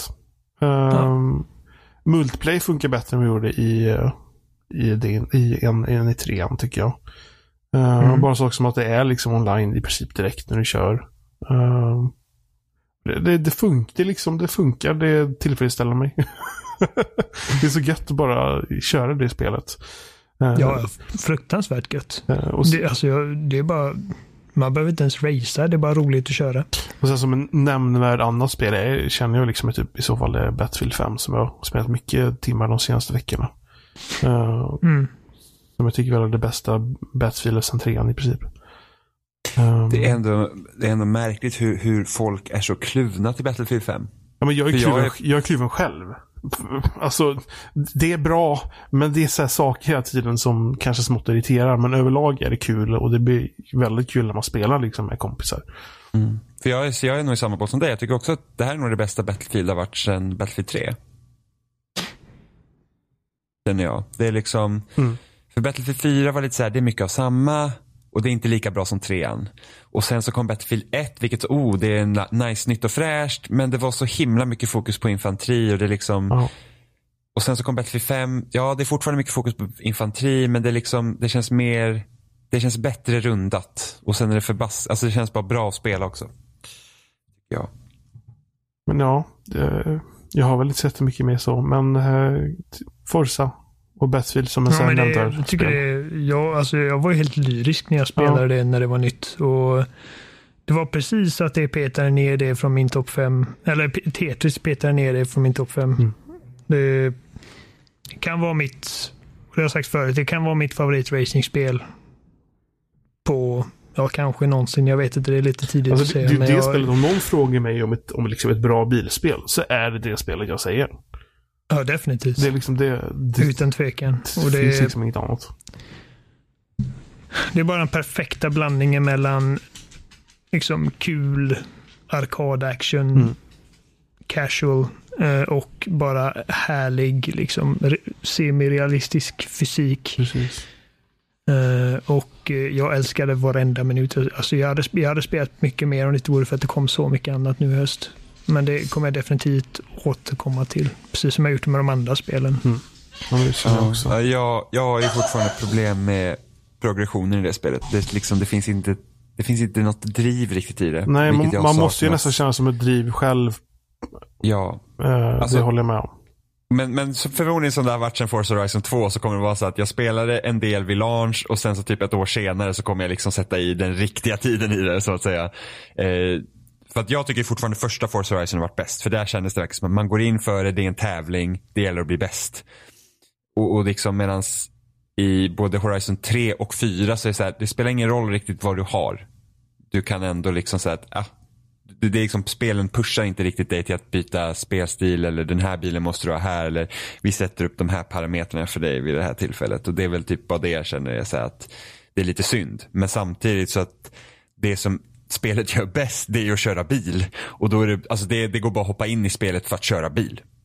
Och det, känns, det finns ju liksom ingen annan serie som, som klarar av. Att bara liksom säga att, ja men vet du vad? Vill du köra bil så är det här spelet för dig. Och vill du inte tävla så gör inte det någonting för du kan bara köra bil. Och ibland så kan jag bara hoppa in i Horizon liksom och bara säga att nej men jag vill bara köra bil. För nu har jag spelat så jävla många shooters så att jag kan få gnälla i tre podcast i rad hur trött jag är på shooters.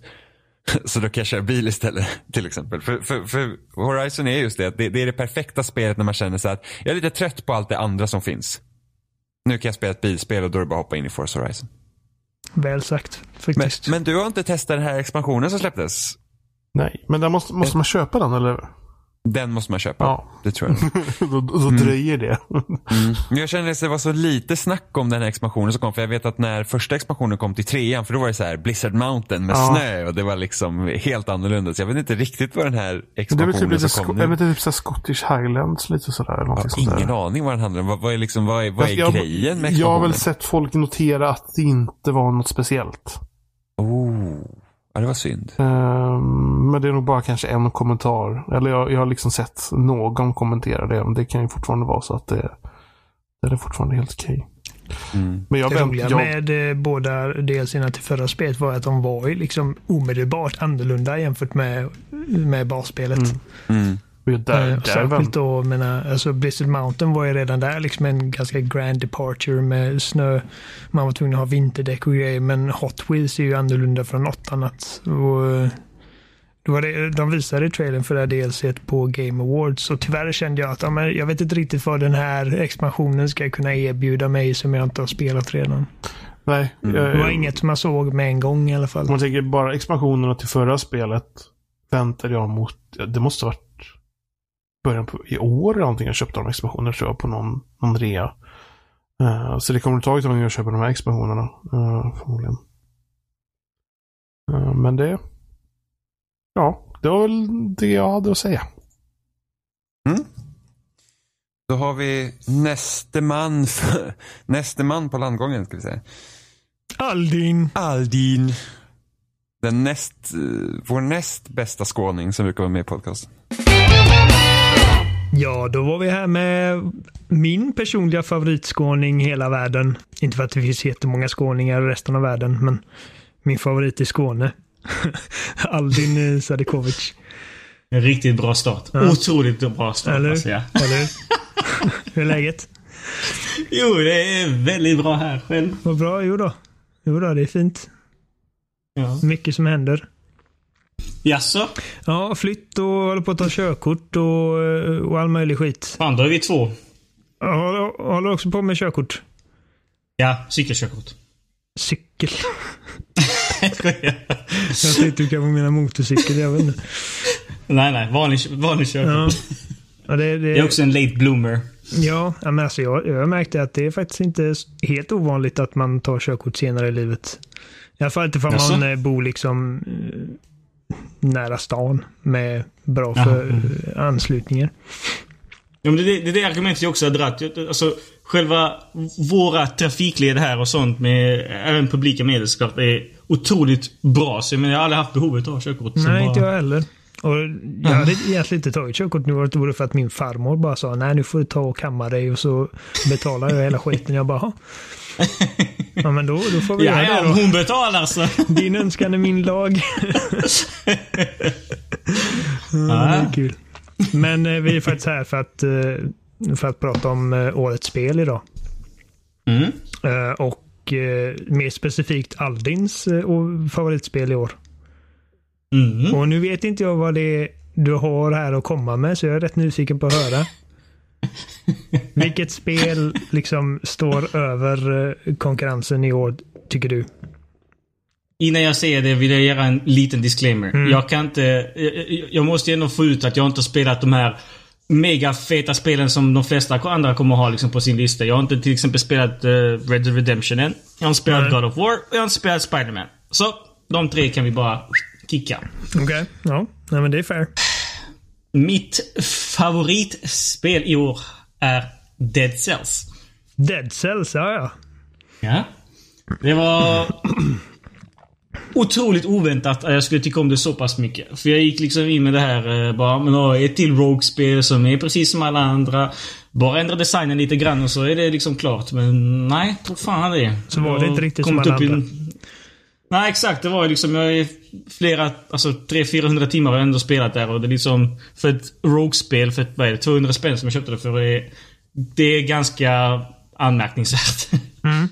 Ja, jag, jag har hört, jag har inte spelat Dead Cells själv för att Mhm. eh, jag, det är nog inte riktigt min genre det där. I alla fall inte just nu. Det, var, det, var, det är inte något som ligger på min radar just nu. Sån där liksom random generated. Jo, Eh, men om du tänker så här. Du, du, pratar med en individ som gillar strategispel och kan spela dem på PC. Jag spelar Dead Cells på Nintendo och det är ett actionspel och Rogue-spel. Jag menar, det är så långt ifrån min egen stil som man kan komma men ändå så tyckte jag, tyckte jag om det som fan. Mm, ja, men jag tror säkert att jag hade gillat det ifall jag hade tagit mig tiden att sätta mig ner med det. Jag, jag har sett när Jimmy har spelat. Eh, och eh, jag har tittat på en del recensioner och eh, det vann ju dessutom kategorin bästa actionspel på Game Awards i år. Just, just det, är ju det. Ja, Det är ju det, fan, ja. det hade jag glömt. Eh, mot eh, titaner som Call of Duty och Mm. vad det nu mer var. Jag kommer inte ihåg. ja, men så, Räknas inte God of War som uh, actionspel? eh, nej, för då hade det vunnit tror jag. För att det vann årets spel. Ja, okej. Eh, och eh, Red Dead Redemption 2 vann massa andra grejer. Ja, självklart. Eh, men ja, så Dead Cells eh, tog hem den kategorin i alla fall. Och det är roligt när ett lite mindre spel eh, kan, kan stå sig mot... alltså för det är ju stenhård konkurrens i spelvärlden idag. Ja, alltså i år har det varit jävligt bra Ja, spelår tycker jag. ja det tycker jag också. Speciellt jämfört med förra, förra året. Förra, förra året menar jag. Förrförra, Riktigt bra. Ja. 2016. Det... Ja, 2016-17 tyckte jag inte var sådär otroligt bra men... eh, Förra året tyckte jag var skitbra. Ja, jag vet folk tycker det men... Uh, Let's agree to disagree. vilket tyckte du var bäst förra året? Bara helt off topic. Fan, det minns jag inte längre. Jag vet att jag sa det här innan men jag kan inte komma ihåg vilket det var. Ja, okej. Jag kommer inte ihåg vilka, vilka storspel det var förra året faktiskt. Men För, för mig var det ju Breath of the Wild. Eh, Aha, just det. Och även, uh, menar, jag älskade Resident Evil 7 det året och Evil Within 2 och, Super Mario Odyssey och Aha. Wolfenstein 2. Såklart som sån här tortyrspel. Självklart du tycker om det. Tortyrspel. Ja. är du ingen eh, skräckfantast? Nej, det, det, det är bara... Jag vet inte. Det är uppbyggt på samma sätt så jag bara, eh, screw that. Mm. Föredrar då Dead Cells-spel. Nej, men eh, nej, jag tycker också att eh, 2018 har varit ett bra spelår. För att eh, vi pratade lite om det, jag och Jimmy. Och Jimmy tyckte att nej, men det har varit lite med. Och jag bara, va? Jag tycker det har varit jävligt Ja, men bra. det är Jimmy. Det, det är Jimmy. Du kan inte liksom, du vet. Han, han, är i ett litet hörn och pratar för sig själv och vi bara, ah, okej. Ja. Han har röster i huvudet. ja. Han, eh, han, han har inte alla hästar hemma kanske. Eh, Kommer ni säga vilka spel som ni också tycker om? Det kommer ni va? Vi kommer säga era det, favoriter? ja. precis. Kommer ni säga det först? Jag vet inte. Jag tror att vi, vi kommer fasa ut det lite. Aha, fan. För jag, jag tror jag vet vad Jimmys är. Vad sa du? Jag tror jag vet vilket Jimmys favoritspel är, men jag vill inte säga det i så fall här och avslöja för alla. Uh, nu blir jag nyfiken. Ja, vi, kan, vi, kan, vi kan ta det efter uh, att vi har spelat in här. För jag vet vilket Okej. hans favoritspel är. Jag, alltså jag tror att Aha. det är nog ganska... Ja, han har säkert sagt det på podden förut också. Men Nej, det är möjligt. ja, Det är i alla fall inte Red Dead Redemption. nej det, är- det är inte. Han, eh, Ser du? han, eh, han tyckte att det var ett rätt bra spel. Han, han var inte så jätteimponerad av det som alla andra verkade vara. Mm. Och Ja. jag, jag älskar Red Dead Redemption 2 men eh, det, det är inte heller min Goti. Ja. Och då, då kan man väl lista ut vad det andra spelet är. Ja. Men eh, Dead Cells, eh, har, har du något Mm. mer du vill säga om det? Vad, liksom, vad, eh, hur ser din Alltså, relation ut till det? Jag, jag, ser det, jag, jag ser det på så här. Jag hade inte gett det liksom full pott om jag hade nu kvantifierat det hela. Nej. Men eh, just för det, det, den har brister i late game och i form av eh, vad man kallas? Alltså spelbalansen. Eh, till exempel, jag har nu jag har som sagt spelat i kanske 300 timmar, två, jag vet inte. Åh, det är ett par hundra timmar i alla fall. Ja, det, det är ganska absurda siffror liksom. Eh, och trots det så har jag faktiskt inte eh, använt sköldarna som finns då. Ja, för, för, er som inte vet, du har egentligen tre typer av... Tre kategorier av vapen och det är sköld, eh, vad heter det, någon form av skjutvapen och eh, ja, millivapen helt enkelt. Eh, och, och sköldarna ska egentligen bara vara för att kunna parera grejer och ha sig. Men jag har aldrig liksom haft behovet av att använda det för det känns bara, Äh! inte för det, det passar inte för om du faktiskt ska liksom klara av spelet. Uh, så, så jag tycker att viss form av spelbalans och vissa vapen är bara sådär bara, vad tråkigt att jag fick det liksom. Uh, typ sådana grejer som jag kan liksom störa mig på. Och det, det, den största problemet jag har är, så, är också det här att för varje gång du startar en ny bana så får du eh, två random vapen. Men grejen är, du kan ju ha ganska efterhand som du liksom dött och plockat på dig flera vapen som du kan sen börja generera eh, i starten. Så blir det sådär att om du har några favoritvapen. Men om du börjar bana och, och inte får de vapen du vill ha. För att kunna generera dem på nytt, då måste du bara starta om rundan. Istället för att kunna typ göra det på plats. Ja. Vilket är bara... Alla gör ju sådär att man bara... Man startar om banan så får man nya vapen. Bara, ah, skitirriterande. Men förutom de två liksom grejerna så tycker jag det är... Alltså, det är otroligt speldjup. Det är en fenomenal spelkontroll. Alltså riktigt så sjukt bra eh, kontroll. Eh, jag tycker också grafiken är helt... Alltså riktigt, riktigt, riktigt bra. Mm. Eh, och då är inte jag en sån här oh, pixelfanatiker som bara oh shit, kolla så bra de placerar de här tre pixlarna. Utan det är liksom... Det är riktigt bra designat hur de har gjort det. Mm. Ja, det ser ju väldigt Så- eh, speciellt ut. Ja. Ja, ja. Det tycker jag också. Mm. Eh, det är väl så, Men det är väl så det- mycket jag kan säga om det, att det, jag tycker det ser bra ut. Nej men det, det är också, alltså jag vet inte, jag, jag fastnade för det direkt och när jag kom till kontoret liksom dagen efter var- hade jag knappt sovit bara för att jag spelat och sånt och så bara gick jag till mina kollegor och bara alltså ni måste spela det här spelet och de bara nej det är inte, det är inte för oss, det är inte för oss. Och jag bara men kom igen ge det en chans nu. Det var typ så på någon, någon form av rean. Så kom någon till mig dagen efter. Alltså herregud hur långt har du kommit? Jag kommit så här. Alla började prata om det. Det var bara helt så. Det blir Vad så här watercooler-grej. Japp. Vad roligt. Nej, det var riktigt bra. Det är riktigt, riktigt bra tycker jag. Och var, det, var det helt självklart för dig att detta var spelet eller hade du några runner-ups eller var det någonting annat som du hade velat belysa i år? Nej, jag har inga såna här speciella andra spel. Jag har spelat fler spel såklart, men inga som st- sticker ut på samma sätt som Cells faktiskt. Ja, okej. Ingen som, alltså så fort eh, bara, men vilket är mitt eh, favoritspel i år? Ja, men Dead Cells kom liksom bara blinkandes framför mig. Ja. Ja, Det var rätt självklart år tycker jag. Ja. Ja, men, eh, men i så fall om du, om du känner att du har eh, sagt ditt om Dead Cells så vill jag tacka dig så mycket för din tid den här gången. ja. Tack själv för att jag fick komma. Det är klart, du är välkommen när du vill och så får du får komma tillbaka här någon gång under 2019 också. By popular Och- demand, Och of course. om någonting. Vad det nu kan vara. Ja, jag, jag har precis köpt Xbox, Playstation och ny TV och fem spel så jag har nog komma med. Alltså, du har precis köpt... Play- Playstation 4, Xbox och en till Xbox, alltså Xbox X och eh, vad heter Ah, det? ja, jag TV. tänkte, för jag tänkte det var Xbox. Du har haft Xbox One hur länge som helst. Ja, ja, jag tyckte jag uppgraderade. Ja, okej. så du har 4K-rigg nu då? Oh ja. Och vad är, vad är det för eh, tv-modell eller vad man ska- vilket märke? Uh, LG OLED C8. Det är fan den jag har. Tror jag. Ja, se där ja. Ser du? Bra smak. Tror det. Eh, 55 har jag. Ja, jag ska också ha 55. Jag fick inte lov att ha 60. Min, jag fick ett lov för min plånbok. Så att, Aha. ja, men då så. Då har vi ungefär samma rigg. Så, så det, det är första PS4 du har nu då? Nej, nej. Här, ja, ja. Okej. PS4 ja. Inte, Ja. inte Playstation. Men då är det ju massa Mhm. grejer. Ja, ingen Bloodborne dock. Nej. Nej, just det. Du är en sån. Så, så besviken det Det var. var Bara, det första jag skulle säga. Okej. Ja, du måste testa Bloodborne. Men, nej, men du, du, du kör God of War.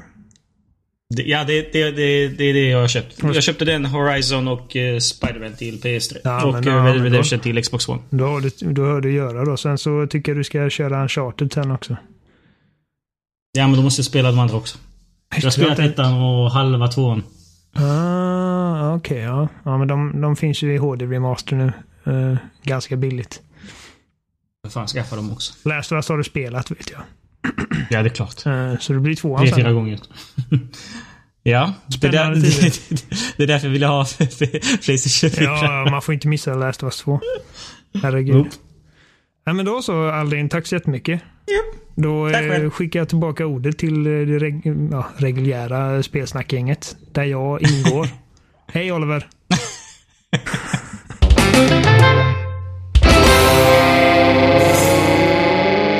Och där var vi tillbaka igen. Och om någon ska sättas på Hej Oliver! sträckbänken så ska jag ut till Jim sträckbänk. För han har spelat så mycket. Så jag har ingen aning vad han skulle ta för någonting. För han har spelat för mycket så det, det blir inget. Eller blir det någonting? Hej. Alltså jag, har, jag tror jag aldrig har spelat så mycket spel som jag har gjort i år. Som jag har, Alltså, jag har något nästan år. fått ångest ibland när du har liksom pratat om hur du liksom trycker in spel. Ja, man Det- får ju Det är magsår. till och med jag som har fått ångest. Jag känner bara så tittat tillbaka. Och speciellt när jag säger så här. Det, det här är det sorgligaste dock. Att jag inte ens hunnit spela allt som jag vill spela. Du kan Det inte spela allt. Jimmy. Inte bli Du kan inte liksom- spela allt. Nej jag vet, men det gör mig så ledsen. Det var så här, att jag skulle verkligen vilja lägga till. Och ibland är det så här, ja men jag väntar och spelar det här spelet nu för då kan jag prata om det nästa vecka och sen så kommer något annat spel så då puttar man bort det spelet och typ så här, oh. Och sen när man börjar på något spel för man känner så att ah, här har jag en paus, nu kan jag spela det här som jag vill ha spelat länge och så hinner man inte spela klart det. Jag tittar på Yakuza Zero som är, som är liksom ända sedan jag spelade det jag har känt så att någon dag ska jag komma tillbaka till dig för att jag vill verkligen spela dig. så att... eh, I want you. Ja men det är verkligen så. Och sen så tänker man så här, men december så här och i julmånaden då brukar man kunna spela sånt som man inte annars hinner med. Och sen så bestämde sig för typ alla så här indie-utvecklare bara att hej, december är en bra månad att släppa våra spel på. Så man var så här, åh nej. Och så tänkte jag, ja men juldagarna, nu kan jag spela något som jag vill spela. Och så fick jag ett recensionsuppdrag och var så här, ja, det här är mitt liv. men jag har ett spel som jag tycker har varit bäst i år. Och det är alltid så här, det blir alltid lite man får alltid vara lite aktsam när det kommer spel i början av året som man tycker är bra så att man inte glömmer bort dem. Uh, jag kommer ihåg, typ, jag tror det var Mass Effect 2 och Bayonetta var ju två spel som släpptes ganska tätt in på varandra 2010. Och det var så här att de här spelen måste jag komma ihåg när året är slut sen så att man inte glömmer bort hur bra de var.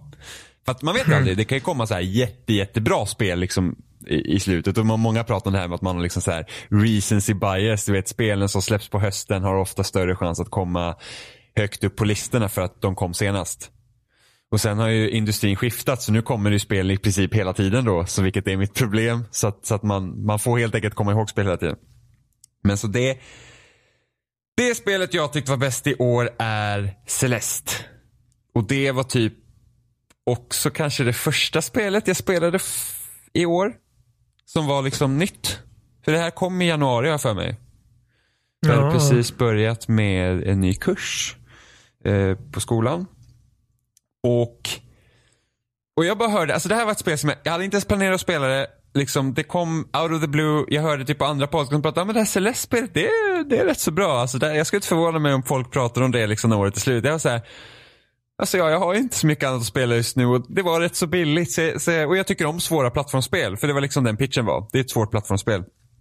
Och så ni vet, jag älskar liksom Super Meat Boy. Jag tycker typ Super Meat Boy är ett av de bästa spelen som har gjorts. Jag tyckte fram till Celeste att det var det bästa 2D-plattformsspelet som någonsin har gjorts. Och om ni inte har förstått det än så har Celeste tagit den tronen. Och det är det att Celeste är skitsvårt. Men det är liksom svårt på det bra sättet. Då, då liksom har jag precis som typ Trials HD och också Super Meat Boy det här att när du dör så kommer du fort tillbaka till början. Och så börjar du om.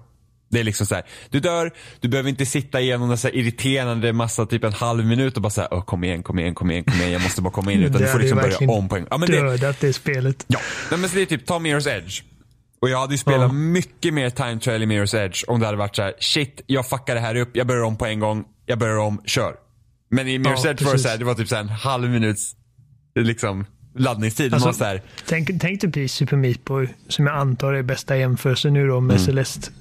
Alltså, hade, den, hade det varit en laddningstid på två sekunder så hade det blivit gammalt ganska snabbt. Ja, ja man hade bara såhär, den där jävla missilen som tog mig, så bara, jag hatar spelet. Jag, alltså, det blir så att man, man liksom, du vet, det känns som en så stor pulserande åder som bara väntar på att spricka liksom för att man blir så jävla förbannad. Mm. Eh, och här var det liksom blir så att vad Celeste gör bättre i sin bandesign mot vad Super Meat Boy gör är att det finns mycket, mycket mindre sådana här bullshit-moment som Super Meat Boy kunde ha. För att du kan alltid Sådana liksom... som bara är helt omöjliga att förutse. Ja, ja, men till exempel missilerna. Alltså alla plattformsspel som har missiler i sig kan ju liksom bara typ så dö i en eld oftast. Liksom, då, då, känner man så att för att man kan inte riktigt räkna med hur de kommer vrida på sig.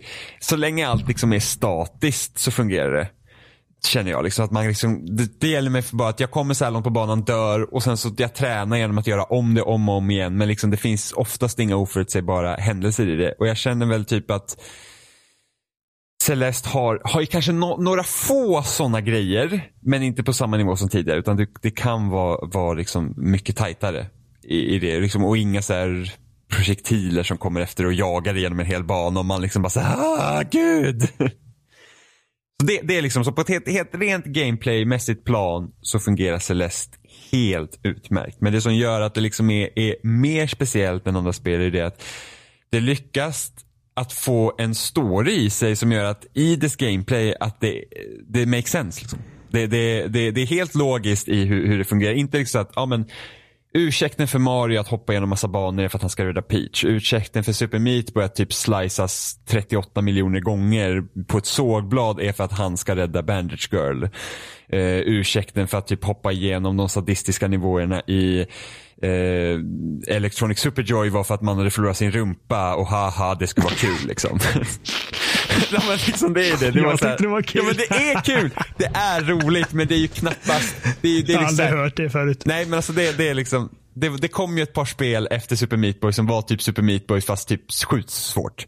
Och, och, och, och har man spelat mina banor i Trials-spelen så vet man att det är inte svårt att göra svåra banor. Det, är liksom, det räcker med att man behöver klara nej, det här hoppet en gång. Du spelar Super Mario Maker. Ja, det också. Liksom. Det, mm. det, så att det Celeste gör liksom det här att huvudkaraktären i Celeste brottas med eh, liksom att, eh, alltså, mental sjukdom. Liksom. Och att, att hon tror inte på sig själv och spelet symboliserar liksom det här med att den största fienden är dig själv. Liksom, tror du inte att du klarar någonting då är det du som sätter de hindren för dig. Och sen har det att du ska klättra upp för ett berg som fungerar som en väldigt bra metafor liksom för att we shall overcome. Liksom. Eh, mm. och, och liksom du, du, du brottas med att ta upp för det här berget, det blir progressivt svårare eh, och du slåss, liksom, det, det är dig själv du slåss mot. I princip för att liksom, antagonisten i spelet är en annan version av dig själv. Alltså det, är den sämsta versionen av dig själv. Det är den sidan som inte tror på dig. Eh, och sen men också något som är så fantastiskt i det här spelet är att du har ett assist mode i spelet. Du kan liksom själv väldigt mycket pinpointa vad är det de svåraste grejerna du brukar ha i spel och så kan du liksom äta dem. Som att du, du har oändligt med hopp eller du kan sega ner spelet så att det inte är lika fort. Så att du liksom oavsett, om du spelar spelet och känner att det här går lite för snabbt för mig, då kan du ändra det. Eller när jag känner att jag kanske skulle behövt ett extra hopp, då kan du ändra det. Så att, samtidigt som spelet pushar dig att du liksom så att du ska utmana dig själv och du ska liksom klara de här hindren du sätter upp mot dig själv. så kan du faktiskt be om hjälp också om du behöver det. Och det är inget fel med det. Och alla kan behöva lite hjälp från gång till gång. Liksom. Så att jag tycker bara att det är nog ett av de få spelen som är liksom så himla fortfarande är så spelmekaniskt kompetent i form av vad vi kallar traditionellt spel. Om man nu vill liksom vara typ, jag är en sån gamer, ni vet. Sen var det där Gone Home inget spel för att du, du har ingen scoreboard typ. Så klarar det av att göra liksom att du har ett, en robust spelmekanisk grund som är traditionellt spel. I hur vi har liksom sett på spel sen Super Mario hoppade igenom Mushroom Kingdom till att vara liksom ha något mer att säga i som många andra spel liksom har av den här typen. Så att jag tycker bara att det här spelet är riktigt en homerun och jag ser liksom att det är inte bara årets bästa spel utan det kan vara ett av de bästa spelen som någonsin gjorts. Jag känner att jag säger det från gång till gång när vi pratar om spel nu för tiden men alltså det, det är alltså Celeste är bara så bra. Det, om man hoppar i det så är det det bästa spel som någonsin gjorts. Nej. Nej, det stämmer inte. Men det råkar vara just så typ att Celeste och Hollow Knight är båda spel som jag spelar i år som jag liksom var såhär wow, de här spelen är såhär, den här kommer jag prata om länge liksom. Men Celeste är bara så bra. Och det hade jag inte väntat mig när jag spelade det. Vilket år kom Hat in Time? Var förra, det år? förra året. Ja, okej. Okay. Mm. Men Hat in Time är inte Celeste alls lika bra. blir ju gratis på Games with Gold oh ja, nu i januari. Det finns liksom ingen ursäkt att inte spela det. Uh, så att alla som inte har spelat det får nu chansen ifall du kör på Xbox. Hur många, vilka format finns det på? Det finns till allt. Alltså det finns okej. Switch, PS4, Xbox, PC. Mm. Inte telefon dock, det tror jag inte. Men jag, jag kan inte, alltså, jag vet inte hur det vart. Det finns ett hopp som man gör på när man börjar arbeta på B-banorna och jag tror att typ man kommer till näst sista B-banan. Då får man lära sig ett nytt hopp i spelet. Och jag vet inte hur det hade varit möjligt att göra det på en touchscreen. Utan att liksom bara säga att äh, vi, du får slida typ upp med tummen bara och göra det mycket lättare. För att det är ett hopp. Jag tror att det hoppet gjorde att jag inte spelade vidare sen. Att jag inte har klarat eh, B-banorna, alla B-banor eller hoppat över till C-banorna för att jag känner mig inte tillräckligt duktig för det. Och Nej, det så, finns andra spel du vill spela. ja precis och sen pausar man och sen så går man vidare och sen ska man hoppa tillbaka till den där svåra banan och man säger bara fuck me. Jag spelar ändå Celeste i 25 timmar. Jag har missat Celeste och eh, nu känner jag mig ganska mallig över att jag har väntat lite för att nu får jag det gratis nu i januari. Det är skitbra. Ja, alltså gud det är liksom alltså, det- finns liksom ingen anledning till att hoppa över Celeste när det är gratis. Det är bara, prova det och tycker inte du om 2D-spel, fine liksom. Men alltså det, alltså bara ta igenom storyn i det är liksom värt det. Så att du behöver inte känna att jag vill ha ett svårt plattformsspel. Så vill du ha en, liksom en, en, en story som typ kramar dig om kvällarna, så ta det. Det är superbra. Det var, då var jag klar. Jag pratat om mitt bästa spel. Av mitt ena spel bland typ de 60 spelen jag spelar i år. Och Robin håller med dig. Och Robin, Robin håller med mig. Ja. Robin hade andra åtaganden ikväll så han kunde tyvärr inte vara med. Men han önskar er alla en god jul och för er som inte firar god jul önskar er trevlig ledighet. Säger nu på Robins vägnar. ja. Robin Det var inte så han sa. Han Nej. sa fuck you all. Ja, precis. Han bara, fy fan, hail satan. Uh, liksom. Och så gjorde han en headbang och så gick ja, han iväg. precis. Och, ja, precis, med sitt långa blonda svallande Ja. hår. Eh, L'Oreal. Alltså borde inte vi photoshoppa in Robins ansikte på L'Oreal-reklam precis som man gjort med Chris Hemsworth med Thor. Ja. Så har vi? Robin där istället. Det borde vi göra. Eh, Men nästa gäst som ska prata om årets spel är Isabelle. Då har det blivit dags för Isabelle Rydén att prata om sitt årets spel. Hallå Isabelle! Hallå? Eller ska jag kalla dig Chiefen nu för tiden? Nej, Chifen. Chiefen, Chiefen. Tjena Chiefen fan, Chiefen. Vilket spel har varit bäst i år fan, Chiefen? Kommer jag att tänka på din eh, roliga tweet där. Ja, Chifen är roligt. Ja, Chiefen har roligt. Ja, men det var ju verkligen så jag såg det på Instagram, den bilden så här, bara, de duktiga idioterna så bara, det, det kändes så lite öppet mål som han hade lagt upp. Alltså det roliga var ju att jag inte ens... Alltså... Jag tänkte ju inte på, alltså så. Nej, det förstår jag. Men, sen blev det ju så jätteroligt för det var ju så... Ja, Det blev väldigt det roligt. var... Ja. Spelsnack har släppt ett nytt avsnitt. De duktiga idioterna. Så, äntligen. Så, men eh, det har varit ett långt år, ett långt spelår med massa spel och någonstans i den här röran så har du hittat ett spel du tycker absolut bäst om. Japp. Vilket spel är då det? Det är gris. Gris. Ja, jag tror, jag tror man säger gris. Eller typ, det är franskt, eller hur? Så, Nej, nej, är det inte? det är spanskt. Spanskt? Ja. Huh. Jag var helt säker på att de var franska, den här studion. Jaha. Nej, det var Vad säger fel. man? Vad fan säger man? Men det måste, de måste bara vara gris. I så fall, tror jag. Ja. Läste spanska i högstadiet, kommer inte ihåg ett skit. Aj, aj, aj. Det var inte bra. Nej, men vi hade inte, vi hade inte jättebra spanskutbildning heller. Nej. Jag kan skylla på den. Så, men alltså Gris. Så vad, vad är det som gör eh, Gris så speciellt helt enkelt? Alltså, jag var ju inte så beredd på att det skulle bli en så stark spelupplevelse. Alltså, jag hade ju, en, jag hade ju ganska höga förväntningar. Men när jag väl startade spelet så bara, efter första tonen så bara, oh my god, musiken är helt fantastisk. Mm. Och sen blev det ju bara, alltså det blev bara bättre. Mm. Det var, det var en väldigt stark början i alla fall, liksom att de, hur de satte tonen i spelet. Ja, verkligen. var, jag tror det var samma låt som de använde i eh, första trailern i spelet. Mhm. Alltså du menar intro... Precis, Ja. introlåten. Mm. Att det var ju, jag vet inte, det, det alltså soundtracket i sig självt är också så speciellt för att det känns ju som, alltså det, det, det påminner om väldigt många saker men det låter samtidigt inte som något annat. Nej. För jag tänker typ så här, väldigt... alltså du har ju typ piano och stråkar och sen orgel så det är liksom typ Child of Light Mm. blandat med Journey blandat med Interstellar. Ja. Det är en ganska salig blandning. En väldigt bra blandning. Det är det. Det är det. Men så, men du hade redan höga förväntningar på det. Ja. Hur, hur vad, var de förvänt, vad var det för förväntningar liksom? Vad, vad, vad trodde du på förhand att spelet skulle vara?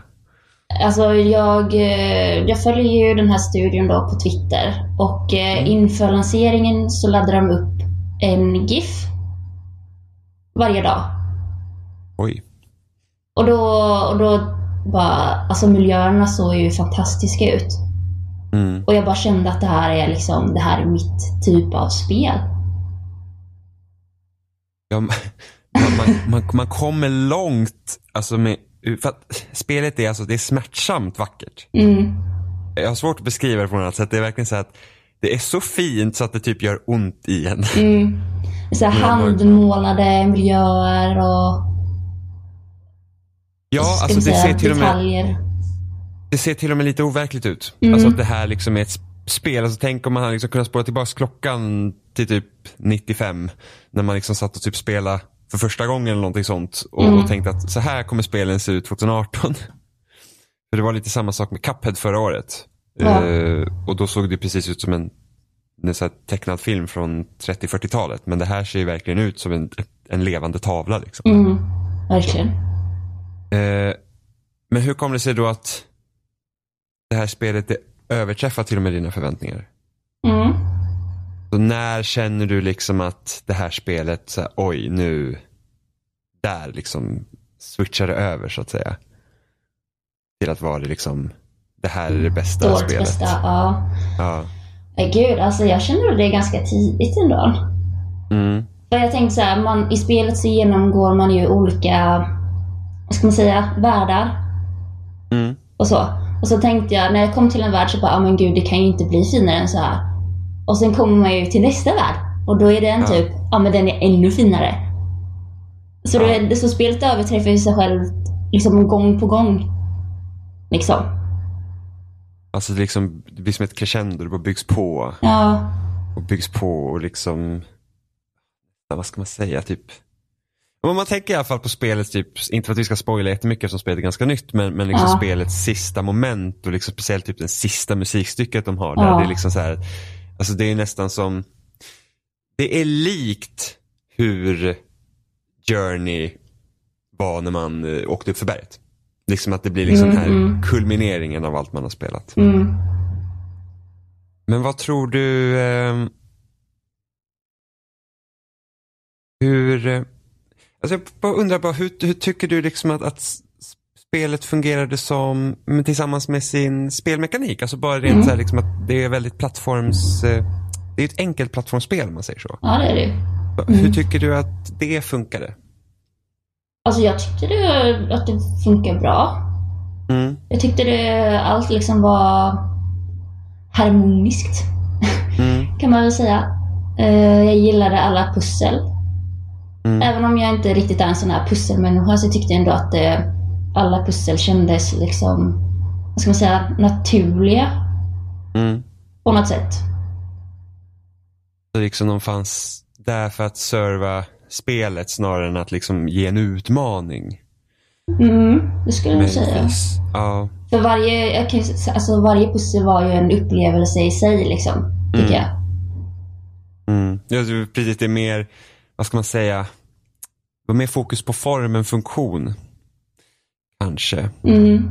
Att det liksom, du ska inte, du ska inte bli frustrerad när du spelar utan det ska bara vara där så att du kan, du håller dig aktiv Ja, men precis. medan man spelar. Men, eh, vilket var ditt eh, favorit, eh, favorittillfälle i spelet? Eh, gud vad svårt. Det måste vara när jag kom till eh, den näst sista världen. Det, det är när det regnar va? Ja. Mm. Var det liksom på en gång när du kom dit eller var det något speciellt på den banan? Eh, Det var alltså när jag kom dit tror jag. Och sen Mm. så tyckte, så, alltså jag har ju alltid gillat så här havsfigurer och, och liksom den världen. Mm. Och det kanske är en spoiler men Nej, nej då. Det, det får de tåla. Men, men så var det ju ett speciellt moment där som jag tyckte var väldigt så här. Alltså det var läskigt, Mhm. men det var ändå liksom ganska Vilket, coolt. vilket moment var det? Eh, Det är när man, eh, den där, vad är det, fisk, fisken? Ål? Ja, eller är det Murana? Jag tror det är Murana. Som bara dyker upp sig helt plötsligt. Ah, okej. Jag är väldigt dålig på typ fiskdjursnamn. Alltså fiskdjur, det heter inte fiskdjur, det är bara fisk. Fisk, fisknamn. Ja men det var, det var ett monster i alla fall. Typ. Ja, precis. Jag, jag, jag vet vad, vilket ställe det är. Men sen var det ju inte, det, det stället var ju inte, alltså toppen, det bästa då kanske. Nej, men det var, ett, var, ett, var ett, i alla fall någonting som, som du uppmärksammade. Liksom, Mm. kände att det här liksom var wow. Jag gillar ju det på, i vattenstället var ju just det att tyckte ändå det var väldigt kreativt hur man, eftersom klänningen också har olika förmågor som man låser upp Ja. eftersom. Och att man kunde liksom simma genom så här vattenbubblor. Eller, Mm. det, det, det var väldigt kreativt. Mm. Men innan du valde Gris nej! Nu måste jag avslöja min mörka hemlighet. Ja, innan du valde Gris, för det här är väldigt nytt, så hade du ett annat spel Mhm. som du tyckte var bäst. Vilket var det? Eh, det var eh, Detroit Become Human. Ja, och jag tänkte bara ge dig några minuter och fråga. Var, varför, Varför? tyckte du det? Varför, ty, ja, varför Isabel? Varför? Nej, men varför tyckte du Detroit var så himla bra? Alltså jag, gill, jag är ju en av dem som tyckte att det var en bra berättelse. Mm. Jag eh, tyckte det var en intressant miljö. Och jag Mm. gillade de flesta karaktärer i det spelet. Mm. Var, var, det något, var det något speciellt liksom, stund i den storyn som du kände var extra starkt? Mm, ska vi se. Jag gillade ju relationen mellan Hank och Connor och tyckte att det var en av, den, en av de bästa ska man Mm. säga skildringarna eller något i Ja, spelet. ja. Så jag tyckte att, det var, att deras del i alla fall var det bästa av spelet. Mm. Och det håller jag med om. Det var ändå där också man har Connor som, där han börjar ifrågasätta liksom sättet man, Sin existens. sin existens och sin, Mm. eh, liksom vad är hans roll i allt det här och, och just då där hade du också som spelare kunde du också välja, vill du köra fullt ut på liksom den linje som har satts upp för honom eller ville du bryta från den? Mm, precis. Väldigt speciellt. Har du spelat något annat av David Cage spel än? Nej. Jag, jag tror att du hade gillat Heavy Rain. Beyond vet jag inte. Det är många som är väldigt oense om det spelet. Alltså jag startade ändå en Beyond. Och så satt jag i det där förhörsrummet och, och gjorde de där pusslerna. Men jag kände att nej, det här kommer inte jag fastna för. Ah, Så jag kommer inte spela klart det här. Nej. Nej, enligt vissa så skulle jag säga att det är ingen, eh, du missar ingenting.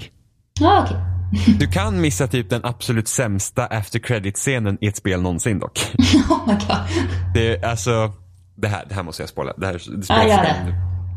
Så du får, ehm, du har ju gått igenom hela den här berättelsen då, visst heter hon Jodie va?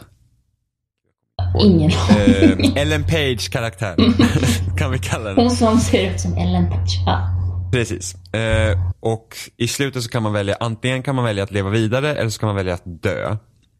Mhm. Och jag valde att leva vidare. Och under en tid i det här spelet då har man varit hemlös och levt med ett par hemlösa och mitt i det, i, i, i det stället så var det en kvinna som födde ett barn. Mm. Så väljer man då att leva så kommer eh, Ellen Page då att gå tillbaka till det här stället till de här hemlösa då, och, och de fixar typ någon lägenhet eller någonting så de bor tillsammans. Så vilket gör att alla de uppfostrar den här ungen tillsammans. Sen kommer den här efter credit-scenen. Som visar sig då att, för grejen med Beyond också det är det att Ellen Page har den här eh, typ spöket som följer efter henne som är liksom kopplad till henne. Som senare visar sig vara hennes tvillingbror. Eh, och, då, och, och under hela spelet så har det också varit så här liksom att en typ forskare har då försökt liksom få tillbaka sin fru och barn genom någon maskin så man liksom kan få fram spökena. Så då i den här efter credit-scenen då har något gått jättesnett så att liksom de här själarna då har liksom kommit ur den här maskinen och typ attackerar jorden. Så då helt plötsligt så förvandlas det till någon så här sci-fi berättelse där Ellen Page och den här lilla ungen då som har vuxit upp och kanske är typ 10-12 år ska då alltså slåss mot de här spökena. Och sen slutar det. Vet du vad det, vet vad det låter som? Nej. Typ Ghostbusters. Ja men lite faktiskt, lite faktiskt. Men den scenen kommer liksom helt out of the blue. Alltså det kändes bara såhär, va? vad, vad är det här? Så, Alltså, sen får man det ju låter aldrig... riktigt dåligt. Ja, ja, alltså fruktansvärt dåligt. Jag kan Mm. verkligen tänka mig, tyckte man inte om spelet innan den scenen så hatar man det efter det. För att det var verkligen så att det där är ju bara, det är bara nonsens, nonsens. Ja, Ja, det men... eh. Mm. Nej, det var inte bra. Men Heavy Rain tror jag att du skulle gilla. Även om det är lite nonsens där också. Men eh, det är bättre än Beyond. Finns det något mer du vill säga om Gris? Att man ska spela det. Att man ska spela det? Ja. Det finns eh, Switch och Steam. Eh, ja. Till PC och Mac. Ja, men vad bra att Mac också. Det är inte ofta, eller ja, det händer ju att spel inte kommer dit. Eh, ja, men då tackar jag för att du ville vara med Isabelle. Mm, tack själv. Prata om Gris och att du valde Gris istället för Detroit. för då behöver inte jag sätta den bilden i tummen. ja, men tack så mycket. Tack.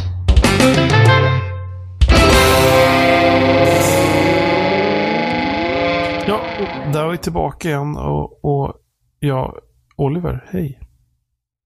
Ja, men det är ju God of War. Givetvis. Va? Nej men sluta Jag försökte få dig bara såhär när vi pratade om God of War på ögonblick. Eller om det var typ årets... Sluta Eh, nu. spelare och jag var såhär, vi går vidare nu från God of War Oliver. För du kommer prata mer om God of War.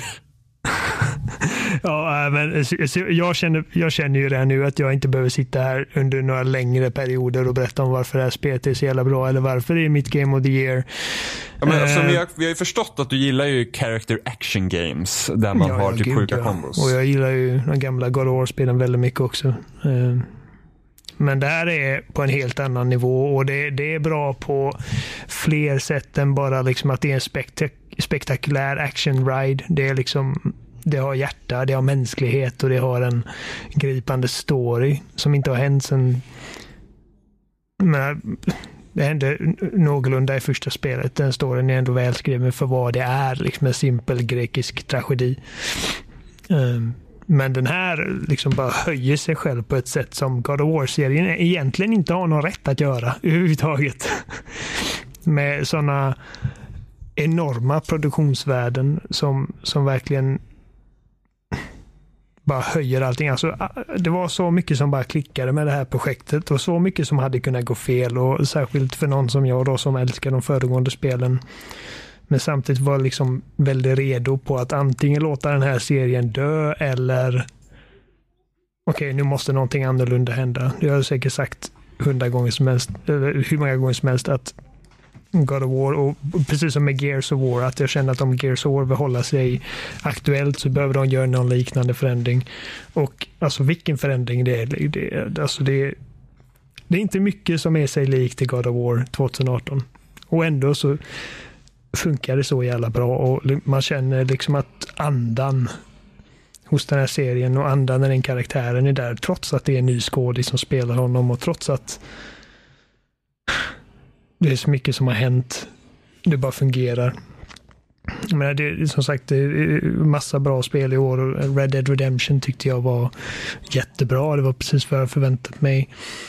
Uh, att jag skulle få liksom bara ett väldigt, väldigt bra Rockstar-spel. Men det, det, det som gör att God of War bara per automatik höjer sig över allt annat är att det, det, oddsen var emot det spelet. Uh, Santa Monica som jag förstår det hade liksom inte existerat längre om inte det här projektet hade gått bra. Och eh, de fick, vad var det, de fick eh, lägga ner sitt föregående, eh, deras nya IP. Det var mycket som hängde på detta. Och eh, Ja, vad, vad, vad mer kan man säga som inte redan har sagts? Det, det, bara, det bara fungerar så bra. Det borde inte ha gjort det, men det gör det. Och det, Alltså att Kratos skulle bli liksom årets mest gripande karaktär. alltså jag, hade någon sagt det till mig för typ två år sedan så hade jag örfilat honom. Men vi har också Men... kommit till en punkt där vi också vi kan tekniskt sett visa de nyanserna i det skådespeleriet som de målar ja. upp. Liksom att man, liksom, du behöver inte ha den här raden dialog för du kan se på Kratos ansikte. Och så kräver det såklart att man har en bra skådis, vilket han som spelar Kratos är. Liksom, det är liksom bara så att mm. Liksom bara, jag vet inte, bara, bara sättet han säger saker på, sättet han, han uttrycker den på. Liksom, att det liksom blir den här att men han är som, alltså jag älskar ju TC Carson som gjorde Kratos förut, bara för han har en sån väldigt ikonisk liksom rage. Så här, riktigt såhär battle cry. Han, han är väldigt bra på att göra battle cries. Uh, men när han pratar lugnt och sansat, liksom i, i, det är inte ofta han gör det i de föregående spelen, men när han bara har en normal dialog med någon så låter det väldigt sådär, typ det här är en människa som verkligen gör sig till för att låta liksom läskig. Och så är det inte med den här nya killen, eh, Christopher Judge. Han, han bara låter massiv och liksom larger than life bara när han pratar. Och, och som sagt, T.C. Eh, Carson hade en väldigt ikonisk röst. Eh, så att det var ju liksom stora skor att fylla. Men det, det var också en sak som bara, det bara fungerade. Det var, alltså, jag var så beredd liksom på att gå in där och, och, och känna att äh, men jag föredrog hur det här var förut eller jag föredrog hur det här var förut eller det här och det här. Och jag bara svalde allting med hull och hår och kände att jag gick från att vara liksom att det, det är omöjligt att fortsätta eh, berättelsen som den slutade i God of War 3 på ett snyggt och eh, rimligt sätt. Till att bara, alltså, åh gud, det här, det funkade och jag var med på hela resan. Så eh, det eh, super, som jag nämnde, Red Dead Redemption är skitbra spel. Eh, och Super Smash Bros är nog det spel som jag känner har erbjudit bara mest liksom obesudlad spelglädje i år. Alltså bara det här liksom att sätta sig ner med en kompis och banka skiten ur varandra. Och hur roligt det är.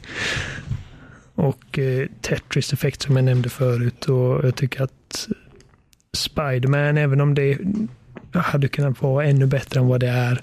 De fick till så mycket bra, liksom så mycket rätt med Spiderman. Eh, karaktäriseringen och staden och hur det, liksom, hur det ska kännas att spela Spiderman. Så att... Ja, Ändå så God of War står där uppe och liksom bara kliver dem på mitten med sin Leviathan-yxa. Leviathan-yxan i sig är bara typ världens bästa spelvapen någonsin också. Mm. Ja, men, hur det känns att kasta den och kalla tillbaka den. Och liksom, nästan som man känner liksom trycket i den när den kommer tillbaka och landar i flata, handflatan på honom. mm. Ja, verkligen. Men då kanske vi ska ta in våra två sista gäster. Som vi har. Nu har vi gått igenom allt vi behöver gå igenom. Så vi har Amanda och sen har vi Martin som ska berätta om sina årets spel. Hejsan Amanda. Goddagens. Välkommen hit. Ja, Men tusen tack. Så bara innan vi liksom börjar prata om det specifikt, det spelet du tycker har varit bäst, så vill jag bara fråga, så här, hur tycker du att spelåret 2018 har varit? Rent generellt. Jag tycker att det har varit ett väldigt bra år. Alltså förra året kändes ju som att det kanske var exceptionellt, men jag vet inte, det är någonting med det här spelåret som har varit väldigt tilltalande hela vägen igenom.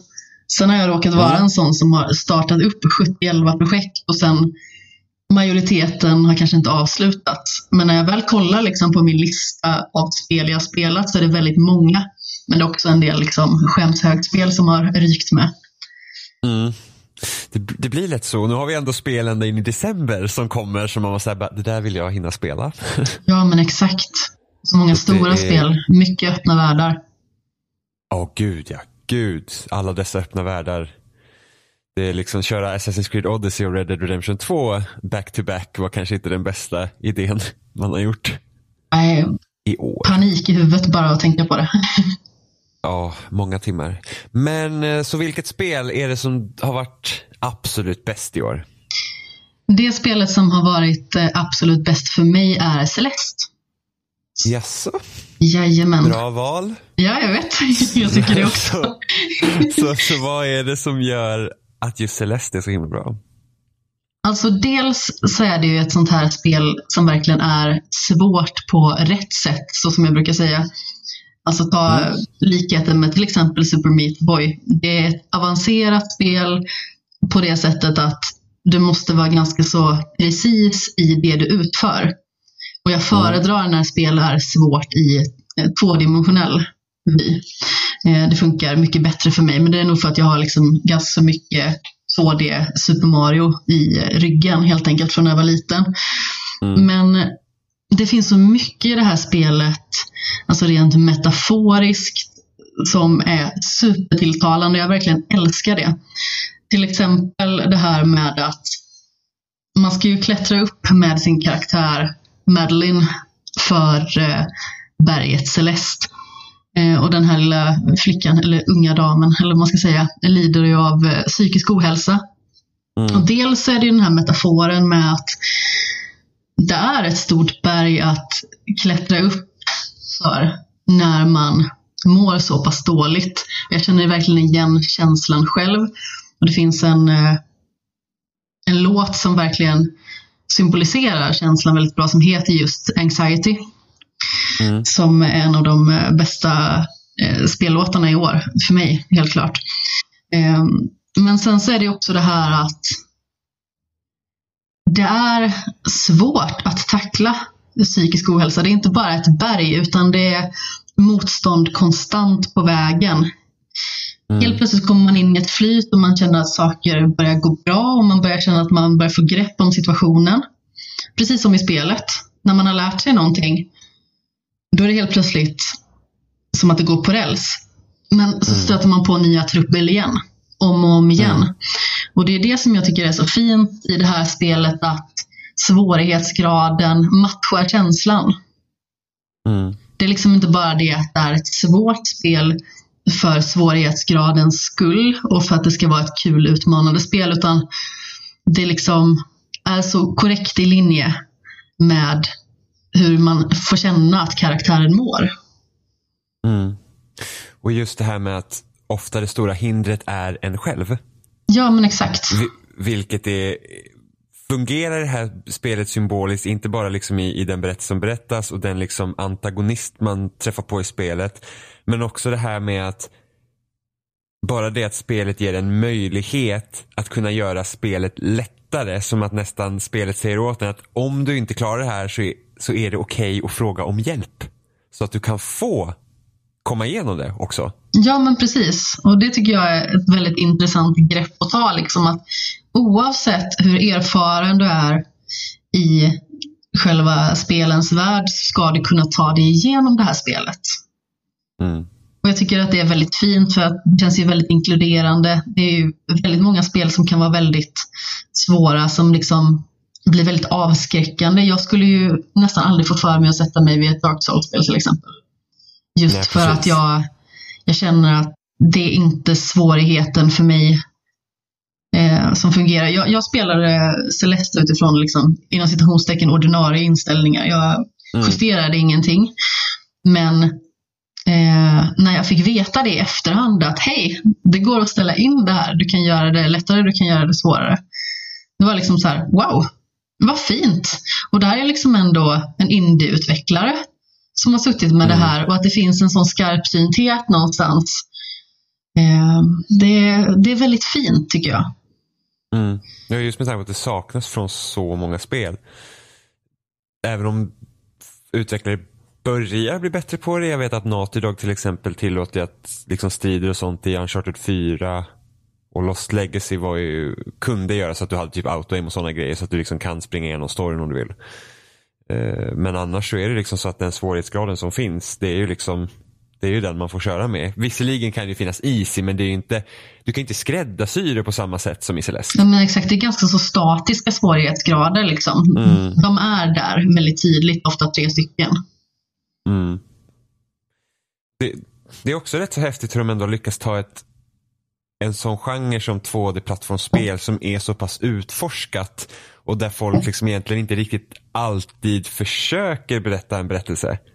Och sen gör de det med bravur om man säger så. De liksom lyckas verkligen ta sig att man men just det här med psykisk ohälsa, liksom att du klättrar upp för en berg och att varje element i spelet verkligen tjänar storyn. Ja, absolut.